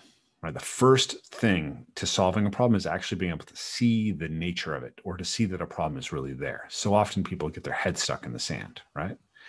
you get knocked out because you should have known the guy was angry and and was in your uh, space and you and you decided that that's not the type of thing that happens in your life right next is recognize that the nature of the problem right the guy standing in front of you and you know he's going to attack you with an overhand right right? So what what does that look like right? And then you have to have the uh, the emotional ability to to deal with it right? So as i'm standing there am i going to panic because i can see this guy loading up that overhand right? Then do i have the physical strengths and qualities to apply any solution that i want last do i have the skill do i know how to slip that jaw that overhand right and you know return whatever fire i want to return right so so problems always always go through this sequence. We always have to have those, right? You can you can look at it in another way. Like the, the most fundamental problem that a parkour athlete has when they start first start training is where are the jumps?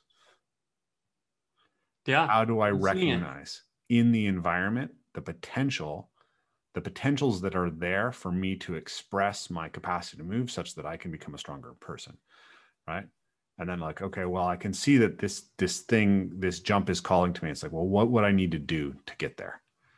So okay so i figured out that it's it's a four step run up. I need to start with my right foot etc okay i'm standing in front of it. You know do i have the emotional strength to, to actually do it and not balk right? Then uh, are my legs actually strong enough and if they're strong enough, am I accurate and consistent enough? And do I know how to do the type of jump that's needed in that situation? Right. Those are those are things. So what I realized is that this description of um, of of capacity describes someone who's evil just as easily as it describes someone who is good. Right. Genghis Khan is great at this shit. Right. Adolf Hitler was good at it. Right. As much as we don't want to admire a man like that, like he was he was incredibly effective for a long period of time at what he was trying to do. It's just what he was trying to do was horrible, right? So how do we separate that? Well, the only conception of the good that I have found that makes full sense to me is that it's rooted in love, right? So the love that that that wants to bring good into being, the Christian concept of agape, right? So that's that's my highest principle. But then I would put almost outside of that the idea that that's I think that's a really articulated, beautiful vision. And I think that it's really important that someone who accepts that vision also say, I still don't know. Mm-hmm. Yeah, exactly. Still, I still don't understand it completely. All of these things are still beyond my capacity to fully understand. So I have this, my next set of axioms is respect the mystery, right? Serve love, seek truth, and cultivate virtue. Mm, if you do beautiful. those things in life, then you're on the right, you know, you're you're going to be approaching the right path. Yeah.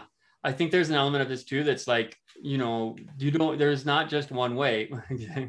I mean, Taoist would say that. Um, that you it's okay to to have these you know multiple approaches to heuristics and sort of uh, the journey of self-understanding and that a lot of times these will be paired with age, depending on whether what you're what's in front of you and what problems you have to solve in the moment. A given philosophy may be what you need at that time. But what's really important is the information that you're getting and how it affects you, and the masters that you're working with, the teachers that you have, or the mentors you're around who are capable of conveying that to you in a way that is that is uh, that is best for you and what you need at that moment to really you know to do better and to suffer less. So the first, yeah. So back to uh, back to the Dao origin. So the first one is Dao Ke Dao Fei Chang Dao, Ming Ke Ming Fei Chang Ming. And that's the that's the one you're talking about, like the Dao or the way or the sort of origin or just sort of like the um the Dao that we're trying to talk about um is not the real Dao. right? And so this is you you people say, oh well, Zen. This is very similar to Zen, but Zen is basically Taoism with lay Buddhism like painted on top, mm-hmm. right? So that style of of thinking finds its roots in China and definitely was already accepted because this worldview, you know, the Chinese, whether a Chinese person admits to it or can identify it or understand it, these concepts are already baked into into the into their culture and so this acceptance of that sort of potential is there whereas we have a very um, linear um, you know we like to say we don't in the west but it's actually then why do people have so much time describing an alternative or why we have to study philosophy to sort of get some of these concepts that might be considered more elementary in the east uh, we definitely have some kind of you know meaning gap that we're trying to fill, which is also why your work is very important and your focus is on that, right? So I think that um, here's some other things that could be carried in that. That's baked into um, Chinese, traditional Chinese martial arts, and I've brought it into the way that I teach. I do tend to use repetition. I too, do tend to, to borrow from Taoism and Tai Chi, which is Tai Chi um, to most people when I teach. So when I'd like to talk a lot about circles, talk a lot about the motions that I was exposed to by good Taiji teachers and more and even more advanced styles that have to do with body mechanics that you would only be able to present in a form and could be identified by a master um, without actually just fighting someone, right? Maybe you'd see it, but it'd be harder to show. So if I show you the body mechanics of a Northwestern style of Chinese martial arts, like uh, Tongbei or Fanzi, uh, or uh, Pigua, those styles, they use more of a relaxed um, motion. So actually, when you see like so funny when you see Ido's like what was he teaching? Like the thing where the guy um they mar- like Conor marches out with his arms Conor swinging with the gorilla arms. Yeah. dude that comes from Tongbei it's a relaxation techniques that helps you use the relax the scapula and sort of break up the fascia in the back so that when you swing you can there's not extra tension when it's not needed right? Creating mm-hmm. that that whip or that chain so when we use our arms and we swing and we run in parkour, I look for a lot of those mechanics where you don't want tight scaps, right? You want that freedom of motion. And that would present to me in this unnecessarily complicated way of learning that, like is what I'm saying. But still, that's where my background in it came from. So I'll look for it and I see it. And with Tai Chi, when we talk about the circular and not stopping, the non-stopping energy, the redirecting, I teach it a ton with impact. When I talk about like jumping to a precision, light landings, allowing the arms to like come in like behind, be loaded, and then chamber and the body and sort of does a wave or a circle. And the energy never really stops. It slows or it speeds up and then it moves from one plyo to the other. And when there's a lot of tension and blockage there, then I would say that's like, you know, someone in martial arts would be like, oh, you know, the chi won't work well there, but they're just using chi to like God to describe stuff that we don't completely understand, right? So at best you're getting that description. At worst you're mm-hmm. getting a lie, right? So it's dangerous. It's why the teacher matters, I think, a lot. But anyway, so that's where that's some of where Taoism is applied to my teaching. Like I don't everyone I don't I can show that as a concept, as a physical concept in movements and use it and get in people's minds about you know when you do the when you when you're going to approach a wall and you're going to step on a wall in the wall run, you don't want to laser into that wall and then take the impact in the Achilles, right? You want to try to find a way to convert that momentum at an angle that's going to contribute to you going up. Well, that's that is like a circle, and this is it does move that way. And some of the mechanics of Taiji could could be abstracted and then taught to you so that you understand how to move your hips and your torso and your spine freely. But if we spend too much time in those waters, it becomes just overbaked goods, right? We're just we're just we're, we're creating this this we're specializing in the in the in the preparation. You know it's like we're over tuning the engine before we race the car. And so we got to bring it in and test it which is your concept you're talking about with aliveness. So that's why i would say some of that stuff is still valuable. People spend too much time there or don't give enough attention to the detail of getting it right early on. So they're not demonstrating it but they're preaching it. Mm-hmm. the other thing i think should come over too is um, wu wei or you've heard of Wu Wei before, like uh, non non being on action. Um, so this is the the Taoist concept of sort of not acting in a scenario and allowing that which is natural or ziran to sort of ziran is natural. It's a different concept mm-hmm. in China than it is in in the U.S. as far as nature, right? We're not talking about parks and rec. We're talking about the closest thing that is of the nature of itself, right? The idea, the idea of nature and how it operates, and we can sometimes get in the way of it. So when you have the movement, and and you're of a very like wu wei you're in that spot where people say oh that's flow state flow state, you know, if we look at the book Flow or whatnot, many of those components of Wu Wei were were represented there, right, in that book. So we're very familiar with it. That's another approachable way to understand a tradition. There's no way that that guy wasn't exposed to those ideas. It's just not. It just is too framed up too similarly, and we can even see this affecting parkour. Like if you look at early like David Belle stuff, if you look at, you can see the the representation of of some sort of influence of Asian, Asian culture. You know, he has half Vietnamese. Vietnam Vietnam is very close to China. A lot of Vietnamese uh, philosophical origin is going to follow traditional Chinese thinking, specifically Taoism, even though you do end up with uh, a lot of them um, overly mystical stuff, right? Um, that's present in that vein. We love Star Wars, Taoism. We love uh, um, Nate. You know, okay, Nate Weston. Avatar. we love Avatar. Lots of Taoism in an Avatar. How many? Right, how many guys have White Lotus tattoos in the parkour community? Right. How many guys have White Lotus tattoos? I want one, but not. I, I, I do my own thing. But I, I will. Oh, that freaking! I've got it here. If you guys haven't, have you seen Skull Chatter? Nate Weston, Skull yeah, Chatter. Yeah. Oh yeah. Okay. Um. So he said early on when when I uh, through, through one interaction that he was when he was doing that project he was heavily influenced by Alan Watts' work. And we all know Alan Watts is uh, probably in the West one of the most famous least Taoist influenced philosophers. And a lot of people are listening to that right now because a lot of his work has emerged. And yes some of it is very fluffy and it doesn't seem how I apply it but just feels good stuff. But there are principles in there that that he's done an okay job of bringing out of Asia in and presenting it to, to the to the West that, that we can help that can help us. So I think some of the ideas of detachment, you know, not being as concerned about a specific outcome, but allowing for the jump or the movement to present itself, the lack of emphasis on structure and the emphasis on intuition and not allowing the conscious mind to interfere or bring baggage into our training is very Taoist and traditional martial arts concept. It's just that's the Tao stuff. And I think that it's um, more of a sort of universal macro heuristic than it may be an individual like moment this is what you need to do x y and z like you're saying like a jitsu or something like that. It's tougher to do that with it because its nature is not to be that way. Dao ke dao right? So that's tough. And then when we start naming stuff we create so much structure around it. So like ming ke ming which is like um, uh, uh, fei chang ming ming ming fei chang ming so that that once you name something then it can't it can't be eternal. It has an end to it. It has a life cycle.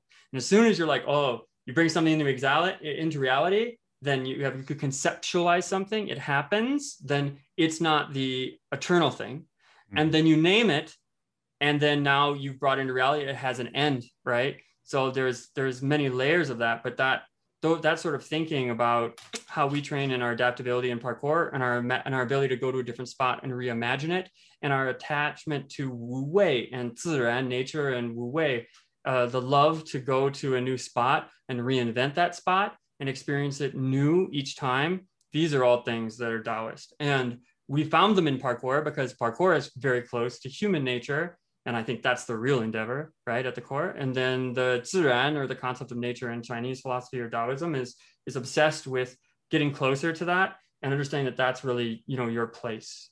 Um, so that those are the things I try to carry into my teaching, and you'll hear me use those metaphors, and I spin it as like a Karate Kid, like wax on, wax off joke because it's deliverable.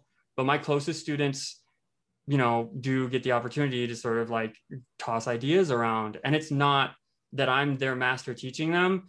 Um, it's more like, look, I've thought about that. Here are my thoughts around it. In the end, and yes, this that's bullshido because I will tell them, no, someone's making that up, and then I'll tell them, okay, I, I haven't heard that before. I have heard that before. Um, and that's you know on the philosophy side of things that's where i think there's good carryover and you do see those principles brought into movement for the example tai chi and i think what's a good example of like uh, like the fans are like the relax and the tension. Strides you know like you don't want to to just be completely tense through every stride you know? They already had some of this these principles like like well yeah i mean we can describe we can describe these things right? So movement right? You you're always looking at timing right? Timing which is you know are the body segments in the right place at the right time with the right tension to apply in a given period of time, right? Mm-hmm. So so an athlete can be, you know, can have their foot in the right place at the right time, but if the if they're trying to to you know concentrically contract the the the the calf muscle rather than isometrically hold it so that the tendon can can bend like a can you know store energy and uh, like a spring right? Then they're mm-hmm. not going to be as effective right? So there's there's a there's a level of stiffness that we need and then there's a level of relaxation that we need. Um, and that's variable across the moments of a, of a motor sequence. Um, and it's also variable to some degree based on the athlete's proportions and structure and physiological characteristics, their neurology, their, you know, uh, fast twitch to, to slow twitch ratios, fascia, all these things. And you can, you know, you can see chi as essentially a description of movement. One way of one thing that it may be describing is movement that that sort of optimizes across these these parameters. And and I can see that that um yeah the, the principles you're talking about in tai chi and, and some of that stuff it all it all makes sense right? But i don't know that it's optimal the way that it's mm-hmm. being trained in in those contexts right? No i don't think it is. I think one that is optimal is the idea of continuous motion. And this is being in a being self because we have to have the awareness piece right? So there are some people who like there's a there's something it's a more complicated thing i had my teacher tell me one time was that like if someone studies one of these more complicated northwestern styles that are really like the Tongbei, like the ones you see that Conor McGregor, like you know, mm-hmm. obviously had something from that. Um, you know, those are very hard. It'd be like working with a high level parkour athlete. You know, you get somebody like that, and it's super. You're super lucky for them to be able to to get to that point. They can learn like the Tai Chi concepts like in a fraction of the time that it would take someone who starts from scratch learn Tai Chi to get to those more advanced techniques, yeah. right? Um, it takes just somebody who's already got that within them. They learned it a different way. But i wonder about that sometimes. I feel like one of the problems we have in the pedagogy of the martial arts is that they were that a lot of the martial arts they're they're they're from a context in which the level of physical literacy of the student coming in is going to be so much higher right? So it's like you you might be able to get somebody like i think shadow like, let's take a western thing shadow boxing right? Shadow boxing actually really only works if you can imagine someone trying to hit you mm-hmm. and imagine the distance that someone's going to be when you're trying to hit them and how they're going to move in reaction to the hits, uh, the strikes that you throw. So an experienced fighter can do that. An experienced fighter can can model in their mind what a combative interaction looks like, and they can use that as a basically a, a scenario playing ground to hone and think about things that they've experienced. Okay.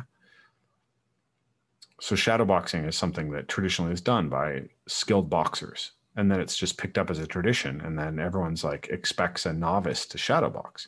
Mm-hmm. But if you haven't had enough fights or enough sparring matches, you don't get anything really out of shadowboxing except a little bit of a fitness benefit that you would have got just as much from from running, right? So something that's analogous to that would be I am I like I teach you know plyo strides, um, quad jump, things like that on flat. Mm-hmm. Um, you know, there's a benefit of them learning the timing, but it's not the same as if like somebody who has really good highline strides like goes to essentially time their strides out on yeah. flat to do a roof dab mm-hmm. but there's still benefit. Like if you don't even have the coordination to to to do like a miss leg or to even mm-hmm. do a plyo into stride, then I mean you got to start somewhere, right? It's just yeah. that's my earlier point is they stay there too long. You need just enough to go out and test it. It's an MVP. You need the MVP of movement. And then the higher the risk the movement is, like you might need more preparation, like with tendon stuff and, and experience before you make that high risk choice. But yeah, I mean, that's already that's in your study. That's in your work too. Like yeah. I've heard it before. Yeah, I mean, you can. I, I mean, I think you know, uh, there's a lot of discussion, or you know, that I have in, with people around like a schema-based learning model versus uh, an ecological learning model. The schema is mm. like you have a motor program in your head, and you and you have a sort of um, offline control of movement and then it, it translates out into the world and then the opposite is that basically you're always responding to the environment and the environment is telling you the information so you should always be focused on doing something that takes you in the environment and teaches you to do it. So like you could imagine if you have we'll give you a classic one. So you you put someone on the floor and you have them do a bear crawl, right, or a quadrupedal movement. You talking about like the booty boot camp one with the button here? Or are you talking about like a good good QM? Eh, it doesn't matter either one, really. Okay. Either one, what you'll find is that approximately maybe half the students in a novice parkour class will adopt an ipsilateral pattern, right? They'll lift one one hand and uh, foot and hand on one side, and not not cross lateral. Okay. There's no reciprocation. It's not Yeah. like an animal would move. No Yeah. So, well, there are animals that pace like camels, but in any event, what, giraffes too, maybe? I don't know. maybe I don't know. They're already Uh, weird there are horses that pace, but that's that's that's beyond the scope of it. What what we know is that in in most of our applications, not all, but in most of our applications, we're looking for more of a cross lateral pattern. And so, in most beginner parkour classes or MovNat classes or CrossFit classes, whatever they are, where they're teaching this pattern, they're going to be asking people to move cross laterally, and you can use all sorts of it, once you take a, a habitually bipedal human being who's not physically literate and you put them horizontal and then you start trialing them which foot and hand are going to move most people just get really confused. It's not verbal cues don't work very well. You can do a little bit better with with physical cues. You can touch the hand and foot that you want to move at the same time but people still get really confused. But here's the thing if you put them on a tree branch they will just do a, a cross lateral crawl because it's it, it, emerges as the correct solution from the environment. The environment has enough information to tell them how they should organize their body. So, in the same way, if you take someone to a rocky creek bed and you have them run up and down it repeatedly, they'll eventually t- adopt most of the basic jumping patterns, right? And then you can refine it, right? You can say, okay, like you're starting to do a hurdle pattern we're going to like do this drill to make sure you have the motor control to get your leg in the right position on that trail like position. There's a point of that where i believe that there is an isolation that's necessary. I do believe there's also there's also places where skills are very not natural to the human body and they kind of have to be introduced before you can actually enter the game play situation. I don't think you can learn dribbling a basketball very well without just practicing the skill of dribbling the basketball. You can't play Mhm, mhm. basketball until you can dribble and shoot. They're and they're they're they're not exactly natural skills. Um, right, like running, jumping are are are central pattern generator skills that develop very early on in uh, in in childhood. They have deep innate causal roots, right? Um, based on underlying reflexes and everything. So those things tend to organize very well in the sort of lower aspects of the brain. And actually, when we bring them up into the more uh, more verbal, more cognitive aspect of the brain, we can actually interfere with them and make them harder uh, to reproduce and and mess them up. Mm. Um, so, so I think that how we approach skills uh, should generally, in our context, and I also think in the martial arts context, start with exploring the task and then exploring the principles that allow you to succeed in the task and then looking for techniques and refining the techniques and then introducing the sort of knowledge about the skill right? Rather than the knowledge of what it's like to be within the skill right Mm, how, there's mhm. how to do it. Like I, I know how to do an armbar, and then I can describe to you. Well, an armbar works because when I when I create this lever action of the elbow over blah blah blah, and if I understand the lever and understand how the elbow turns, and like you know, there's a reason I want my the, your thumb up when I do the armbar, and that has to do with you know the radius and the ulna and all that. Like all that can donate to the skill, but I I could know all of those things and be shit at giving uh, putting people in armbars Yeah, because somebody just won't let you have it. Be- because I don't I don't actually have the embodied knowledge. I don't have the s- felt sense of what a body is telling me that's going to allow me to guide it into that position where I have that armbar. Yeah.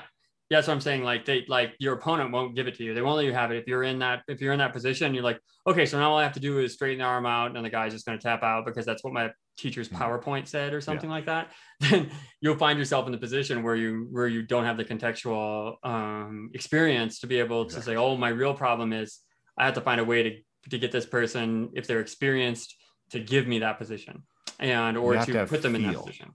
Mhm. You have to have feel and sense. you can't you have to link perception with motor action. which, So- which, which again is a you know it's it that's that's and that's found a lot in eastern thought like that natural or sort of not natural but just sort of the culturally or philosophically accepted answer that is almost anti-academic that is that's only that's something that needs to be experienced. You need to feel it and getting closer to it is the priority over defining it mm-hmm. is something that comes from that type of thinking. But don't, don't get me wrong here. I don't think that parkour athletes need to learn martial arts. And i don't and i think it's a very odd Gonna hear a very odd duck, or you might be, or someone else might be who has a martial arts background who teaches parkour. Like to be able to bring that in, it's not for certainly not for everyone. Um, and I wouldn't say that the first thing someone should do who's doing parkour is to go take a martial arts class and make your parkour better. I think that it's very artful to weave those together, and but that I think that the that there's value in the philosophies and traditions because they had to teach that stuff a very long time.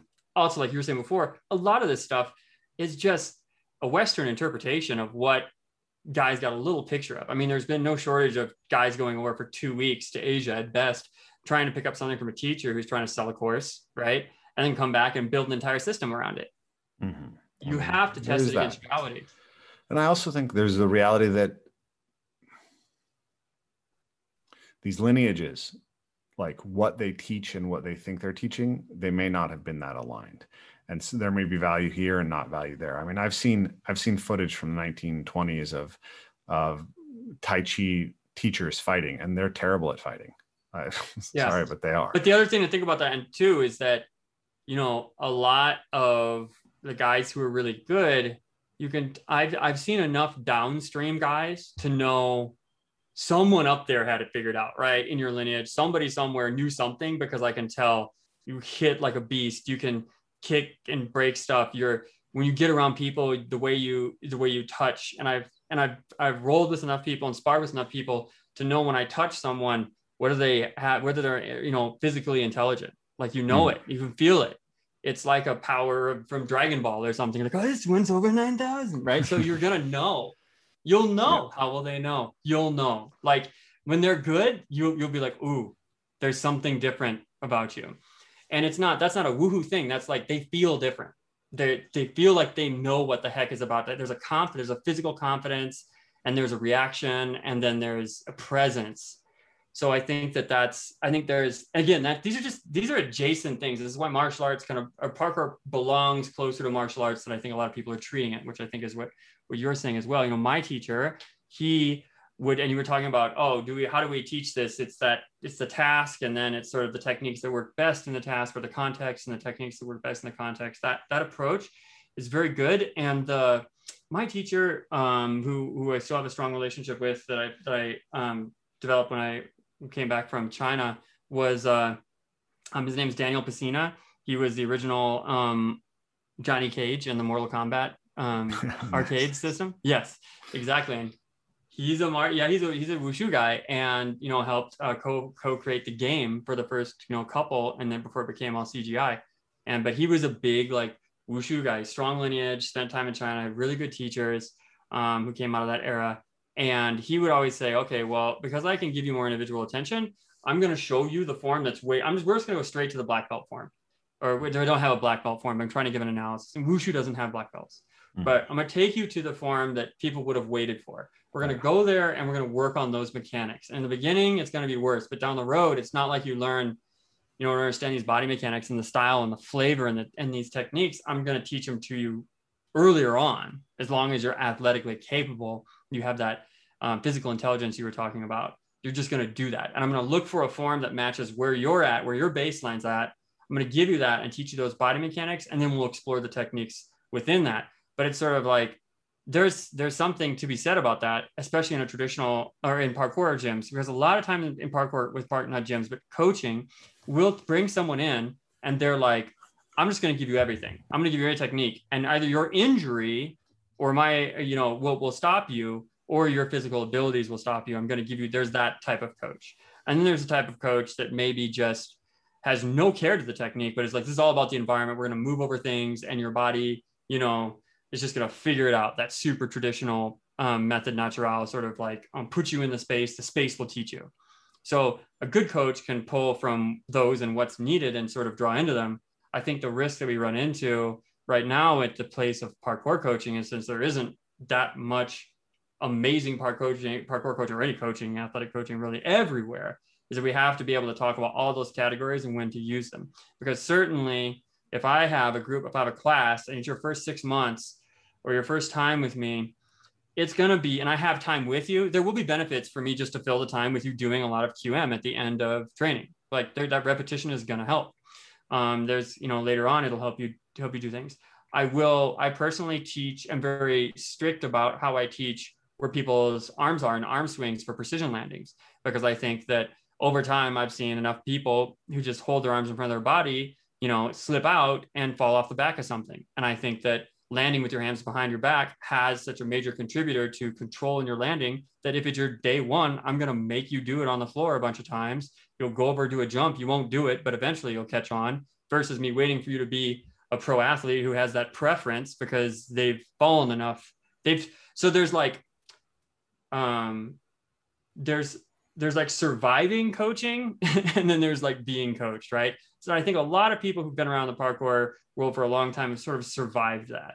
They, there was this selection process that allowed them to still be there. I think the opportunity for approachable parkour is is enough wisdom to say, yeah, you know, surfaces are a problem and teaching teaching good body mechanics to to avoid injuries before they even happen. I think that's a big part of of what a good coach should be doing in parkour. Get some volume in, get get those get those patterns in, and that sort of thing is similar to martial arts in the sense that when you start a lot of martial arts, you're not going straight to to to fighting. You're go you are starting with spending some time on your physicality. I think there's value in that in martial arts. I'd like to know. I'm curious as to what you think what that what that amount is. When well, you return yeah, to the I source, mean, the environment. So sorry, real quick. I just want to point out when we do return to the source or we go on these the you know do work with you when you have the shorter time frames the environment is so rich and the opportunity to learn stuff is so great. But when you're in a gym and you've got somebody for a year you might as well you know throw some stuff at them so i'm interested in your in your feeling about that context. Yeah so coaching helps like if, or coaching can help. Let's start with that. Because yeah. like i know it took me six months to learn a kong vault and I clip my knees like dozens of times. Okay. And then fast forward and I like take my gymnastics brain and all the things that I'd learned teaching people gymnastics and I break it down into here's the, how you do a ground kong and here's here's your arm setup and here's your like let's just practice the split foot position, right? And that that became you know I I all of a sudden I was able to take like a you know a healthy uh, young athlete and teach them to do a Kong vault in one class, right? And it was like, okay, cool. Well, this this is a lot better than six months. So, so that's that's kind of a schema based motor control, right? Now you're breaking it down into pieces, and we know that that can work. When I took people into nature, what I discovered is a lot of the cues that I expected to give, or a lot of the drills that I expected to have to use, they would they would figure out on their own. And so they were self organizing the principles or the skills that I was looking to teach them. And that was initially very confusing for me. But I started trying to think about this idea of, of tricking them into doing the skill. So now what I think is that there's a, that you can, my, my, camera died. Um, it's all good. It's back. My, uh, I think that there's insufficient attention to how we scale constraints for many people as a way to build learning. So you don't like I think the traditional martial arts method of doing conditioning and and basically dead skill work, right? Mm-hmm. Just practicing a punch um, against the air to look at its body mechanics and structure um, is a very backwards and slow way to actually achieve the result that we're looking for. And I actually think that the thing that we talked about earlier, which is that the best parkour athletes don't come from classes. I think that's one of the best evidences for this. Part of it, I think, I think the American wrestling tradition is actually one of the best pedagogical traditions to learn from, because I think that they discovered how to use constraints maybe better than anybody else. And I think actually within Brazilian Jiu Jitsu, the best Brazilian Jiu Jitsu actually has a lot of American wrestling in it. It comes from Rolls Gracie, who taught it to Rickson, who mm-hmm. taught it to mm-hmm. his students. Um, yeah, but those guys still went to school. They still had coaches. You know what I mean? I mean, I'm not, yeah, I'm not saying that they're not coaching, but but the principle is the same. The principle is that you're using the constraints to control the thing. So what parkour what parkour does, which is amazing, is that parkour uh, essentially athletes get to self-select and self-organize constraints that are sufficiently uh, that are that allow them to be in their kind of zone of optimal challenge, and then figure out movement solutions to it. Same thing actually in rock climbing, like rock climbing pro- uh, problem solving. The problem with parkour, where a lot of people burn out of parkour, is they don't get to the point where they have enough awareness to set up their own constraints. And so they just like, they do one jump and that's satisfying, but then they can never find the jump that's in between, right? Yeah, they can't they can't scale the ladder right? Like so so so you there's how do you scale the ladder? So if you have a, an athlete who can jump 10 feet right? And then the next jump that they can see is 11 feet. One way to to to, to get them up that ladder is to just make them way stronger and more explosive so they can Mhm. jump that. The other way is to find a 10 foot 2 inch jump and have them practice that. Right. Right? So so what are what so your levers are like the technical understanding the the constraints and and the physicality. What i believe we should actually do is base the training in the constraints because it's there that we're actually going to harvest all of the adapt adaptations that we're looking for. And where that's not giving us what we need that's when we go to a more technical model. So Mm. something like you gave the example of the arm swing so the arm swing, um, so in, in motor learning theory, we talk about, uh, or they talk about fluctuators and attractors. Okay, so an attractor is something that has to be the same basically every time, and a fluctuator is something that is variable. Hmm. So if you're looking at somebody doing a baseball, uh, swinging a, a baseball bat, there's a basically there's a point their wrists need to be at in the center of the the strike zone at the right moment. And that's going to be very consistent right? Or you look at the follow through like how the how the ball leaves the hand in a basketball shot. So that's a that's an attractor. But then it turns out that a lot of motor performance is these things that are basically buffers that help you get to that attractor. So when you jump in the air one of the things that i don't like about MovNat is i think they over prescribe and prescribe they they tell people to focus on controlling fluctuators in a specific direction and that actually destabilizes the attractor performance. So one of the things that they spend a lot of time talking about is where your knee recovery is in a jump. Okay. So, but that's actually variable to what your trajectory is on your takeoff. And your trajectory is going to be slightly different every time because there's always variations in performance. So one of the ways you correct your trajectory into your landing is how much you pull your knees up in the air. So by telling somebody that the knees should be pulled to a very specific point in the air on every jump, they're actually taking away that athlete's ability to calibrate where they are in the air such that they land effectively. And they're getting the athlete thinking more than they need to, right? Rather than giving them an attentional focus that's going to allow them to self organize the correct thing. So now I think that the arm swing is basically a fluctuator. But there's an aspect of it like the, this arm swinging down and back is going to happen every time but the, the amount of back is going to change. And there's actually also the variation of the arm swinging straight back versus circling and how out, much they flap out.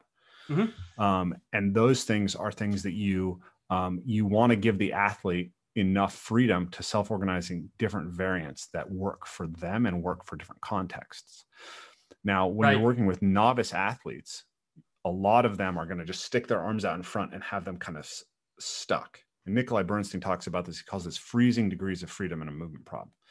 Now, once an athlete develops, theoretically, um, according to some models, they're going to open up their degrees of freedom and you're going to see that come about. So I would default towards not coaching that um, unless I saw that an athlete was progressed past the point at which they should have started self-organizing the the ability to allow an arm swing. So one of my students, Scott, had you know had been doing parkour for like three years, and he still always landed with his arms in front. And it was like then we went back and said okay let's build this and and take a look at like relaxing those arms and letting them fall behind you and then letting them come up to help stabilize your landing. But um i would be worried that over coaching that is going to take the athlete's attention away from more important things to pay attention to and potentially get getting rid of positive variation that they're going to need in order to stabilize performance. Mm. Yeah, I think that we we might have to look at the uh first of all I never say ne- I never say this is the always the thing that I'm doing for for blanket on coaching on things. Mm-hmm. In my experience in the setting that I've been working on with with my typical student base, the risk of slipping on a precision and sort of the having to go back. So some of this is stuff like I, I definitely would describe the difference between the straight arm swing and then sort of the backstroke style swing. Mm-hmm. But when I go on to teach things like um, plyos, and then it's like I have to go back to the drawing board too much. That's one that I tend to stick to. That's just one. I mean, there are other ones like maybe some techniques in in uh, uh, like strides or some brachiation stuff that I would just leave alone. I'd like get from here to there, right? But the, the arm swing one I really like because it's just such a tough movement pattern that if I let them go for so long and they haven't, then I have to go back and as a novice athlete, athlete and teach them that. However, I will say there's a sliding scale on that between um, adults and youth. Um, with my adult students, it's way, it's like, it's flipped. It's like 80%, you're going to do more repetition. I'm going to keep you, I'm going to talk to you about technique more and about 20% of what you do is going to be more explorative just because i found that at least in my environment in my setting the way i have stuff set up it's it's, it's there's more risk aversion there for injury and in my setting i'm generally more concerned about that. Someone's just signed up for you know six months a year or has paid me for private lessons or something. I want to make sure that they're healthy above anything else pretty much. Um, and then just because i think that's the environment they signed up for when they came and, and talked to me with kids they tend to not even have the patience for that. So it's like 80% environment, 20% I'm going to cue you. So mm-hmm. like what happens is I ended with more powerful youth students coming in and meeting in our higher level programs with adults who are technically cleaner, but like don't have the same gusto and sort of almost um, they're cleaner. So their risk for injury, I think, is less, but they're um, they're not as like you know wild or contextually experienced like you're saying they, they can the younger kids can just take more take more blows when it comes to like mistakes, right? So when I got somebody as a mom in, I'm just like, okay, my priority number one, don't break your tailbone, right? You know, something like that, right? So that's how I that's how I handle that. But I agree with you. I don't want this. I don't want this like rigid like your knees are always here. Well, except for when they're here, and then every other time, okay, well actually your knees aren't really there that often, but I'm gonna let you believe that this is making you better without without you know applying applying that in, in real context right? So yeah. definitely. so here's a question for you. Um, could you manipulate your constraints in a way that would get somebody to organize their arm swing earlier rather than rather than drilling it or cueing it? Uh that's a that's that would that's a very good question. Um i'm trying to think of how i'm so typically what I'm going to do is I will teach it as a standing hop. And then what they're doing is they're trying to work on feeling lighter as they jump. So if they just stand and they jump and they let their arms be dead at the side, I'll let them do that. And I'll let them discover what it feels like to get their arms to contribute to being lighter. That's typically how I introduce the mechanic. Hmm. Um, and then if they're jumping forwards, um, typically I will be, I will ask them if they hold their hands in front of them and try and jump you know, to in, in, in plyos, they'll feel a difference between allowing themselves the time to reset in between motions and let their body more naturally swing and swing into the jumps. So that's not, I mean, you're talking about a literal context in which where would be where would be a scenario where the environment would force me to sort of flutter at my hips with my hands in order to get that feeling of of using the arms to contribute to the to the vertical jump. Um, yeah, I'm open to your ideas on that. Yeah, I'm trying to think in my context because I'm I don't I don't feel like I run into athletes not figuring it out very often. Right. Mm. It's like um the the problem doesn't seem to occur.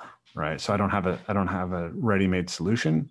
it seems to be something that's emergent in the environment that I teach in. So the way that it presents to me is instability and like precisions or um, slipping, um, specifically, or overshooting jumps.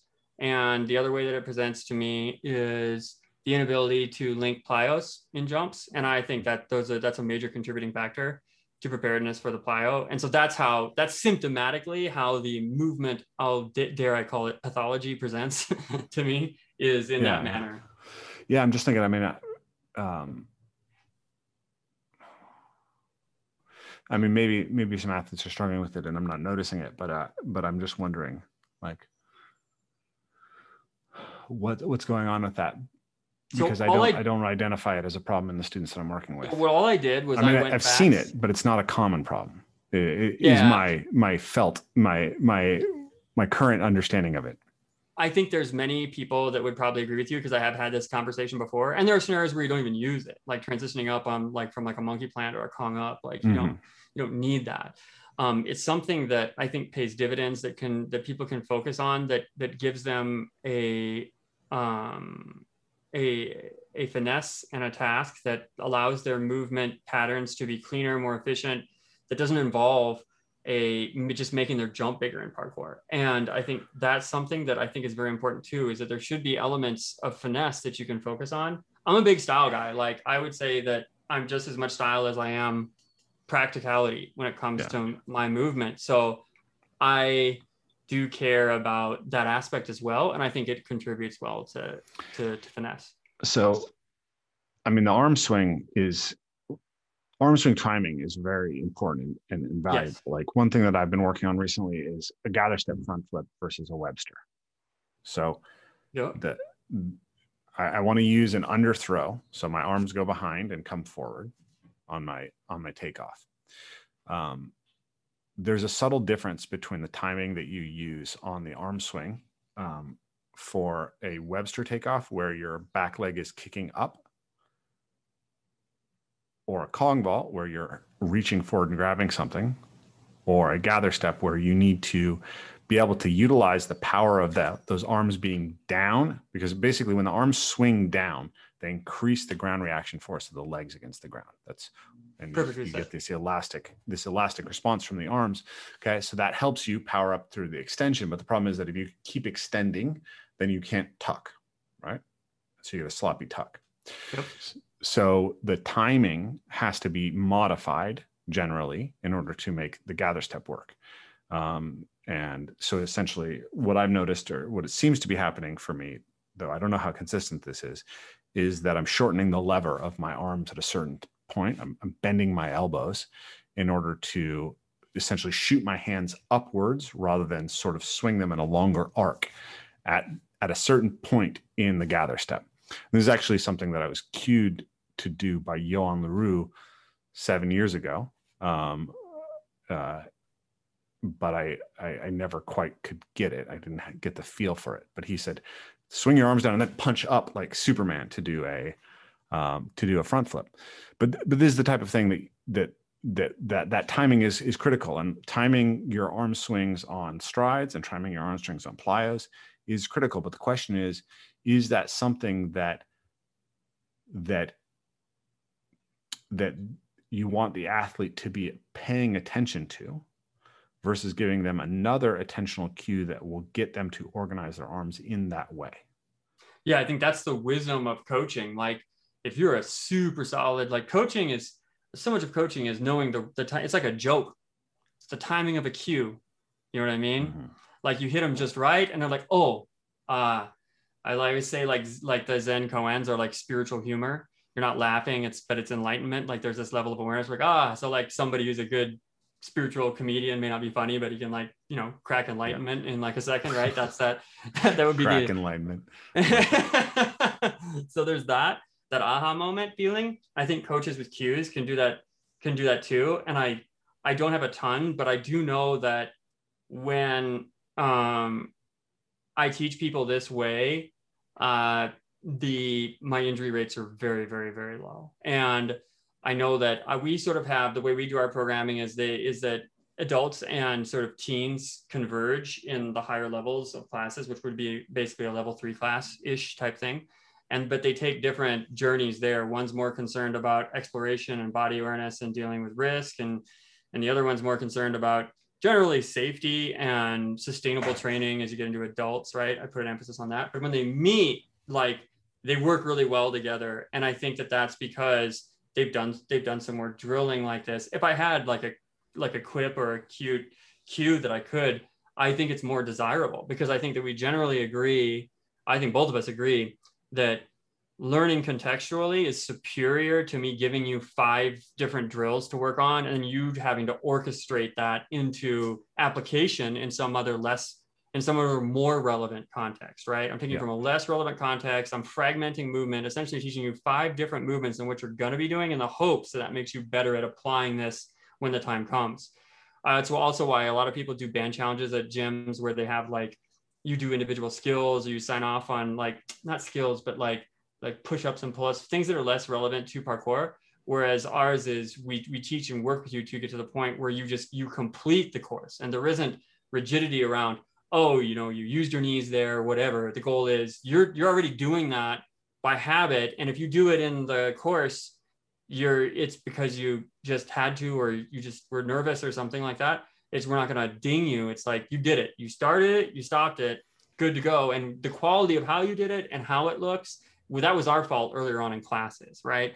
That's how we handle our challenges too, because it's just not, it's less authentic to, to see people do like that. This is something that Ninja does, right? Where they have like, you see people that go to one station, they chalk up and then they get ready and then they're like, okay, now I'm going to do this task. And then they get done and they do a lap and people clap and they breathe and they look like dramatic, like they're on TV and they do the next one versus in parkour they show up and it's like you un you took a dom- like a domesticated cat and then you released him as like this sort of like outdoor terror right who can move through everything like that's what you want uh, to have so that's the end in mind and so i love those cues if there was a channel that just did look here's five things you're using to teach this wrong i'm gonna give you one cue and the and the person's gonna get it i'd subscribe yeah. i'd freaking pay for that tomorrow. I feel like I have a lot of that, but I'm just yeah. saying, like, if I'm always open to those ideas for sure. Mm-hmm. Yeah, actually, Nick Winkelman and I have talked about that uh, about basically creating a cue library um, for parkour mm and different sports, and you know how we can organize these, this information better. Um, yeah, that'd be fun if I could spend some attention to that. So, um, we've been going a little bit longer than I expected. I have other other things I need to get done today. Um, Tra- uh, Travis is super fun to uh, to have this chat with you, and I'm sure we'll we'll chat more in the future. And hope you can come out and visit us again soon. Absolutely, we got the gym built. I'm gonna I got a new baby coming on the third, 16th. I think it's scheduled date. Um, so that's gonna get me busy, but I'm I'm ready to get back to the Northwest, man. Like I like I love it out there. So yeah, it's you beautiful. will see me. Sounds good, man. Have a good day. Awesome. Oh, Thanks. Before I go, um, outrunparkour.com. Uh, yeah. So you can follow me, Travis Grantley, um, on Instagram. Um, and, uh, or even I think I'm Outrunner on TikTok right now and the outrunparkour.com. I think that the best thing for people who aren't local is to connect with us. Um, myself, uh, Travis Lee, and my partners Jesse and Justin Clark on and our coaches on Instagram and uh, other social in order to see what we're up to. And then if you're in the area, we're to be planning some events and I think probably some comps and stuff that are coming up in the future. They're to be really cool. Um, but uh, yeah, if you come out this way, make sure you hit us up before you uh, before you show up. And yeah, we love uh, love having visitors. So yeah, I would also say you guys have been putting a lot of content on YouTube as well that people might be interested in looking at. That's right. Uh, sorry, I totally forgot to mention the Outrun Show. So we do a podcast as well, um, uh, Outrun Show, and that can be found from the website, Run, Spotify, uh, YouTube, and uh, Apple's podcasts. And so if you're interested in what three gym owners um, with a lot to say about jokes and parkour. Um, we are a very wholesome palate cleanser too, so it's safe to listen to around your your kids and stuff. So I think we may be one of the few ones like that, other than other than your uh, your your your show as well. Awesome, great. Thank you so much, Travis. Talk to you soon. Yep. Thanks again. Hey, you've reached the end of another Evolve Move Play podcast. If you enjoyed what you heard, if you want to be involved in the conversation, please consider joining us in our new membership subscription so you can get access to question and answers with our live speakers once a month, question and answers with me once a month, and a dedicated forum to discuss everything going on in the podcast, as well as a general discussion of movement on our general movement forums. If you're interested in that, make sure to check out the link below, get signed up, and join a part of our membership community. If you can't join our membership community right now, it's still always helpful if you can like, share, and subscribe, and even hit that bell and get notifications for upcoming Evolve Move Play podcasts. But adios for now, and we'll see you next time. Thanks, guys.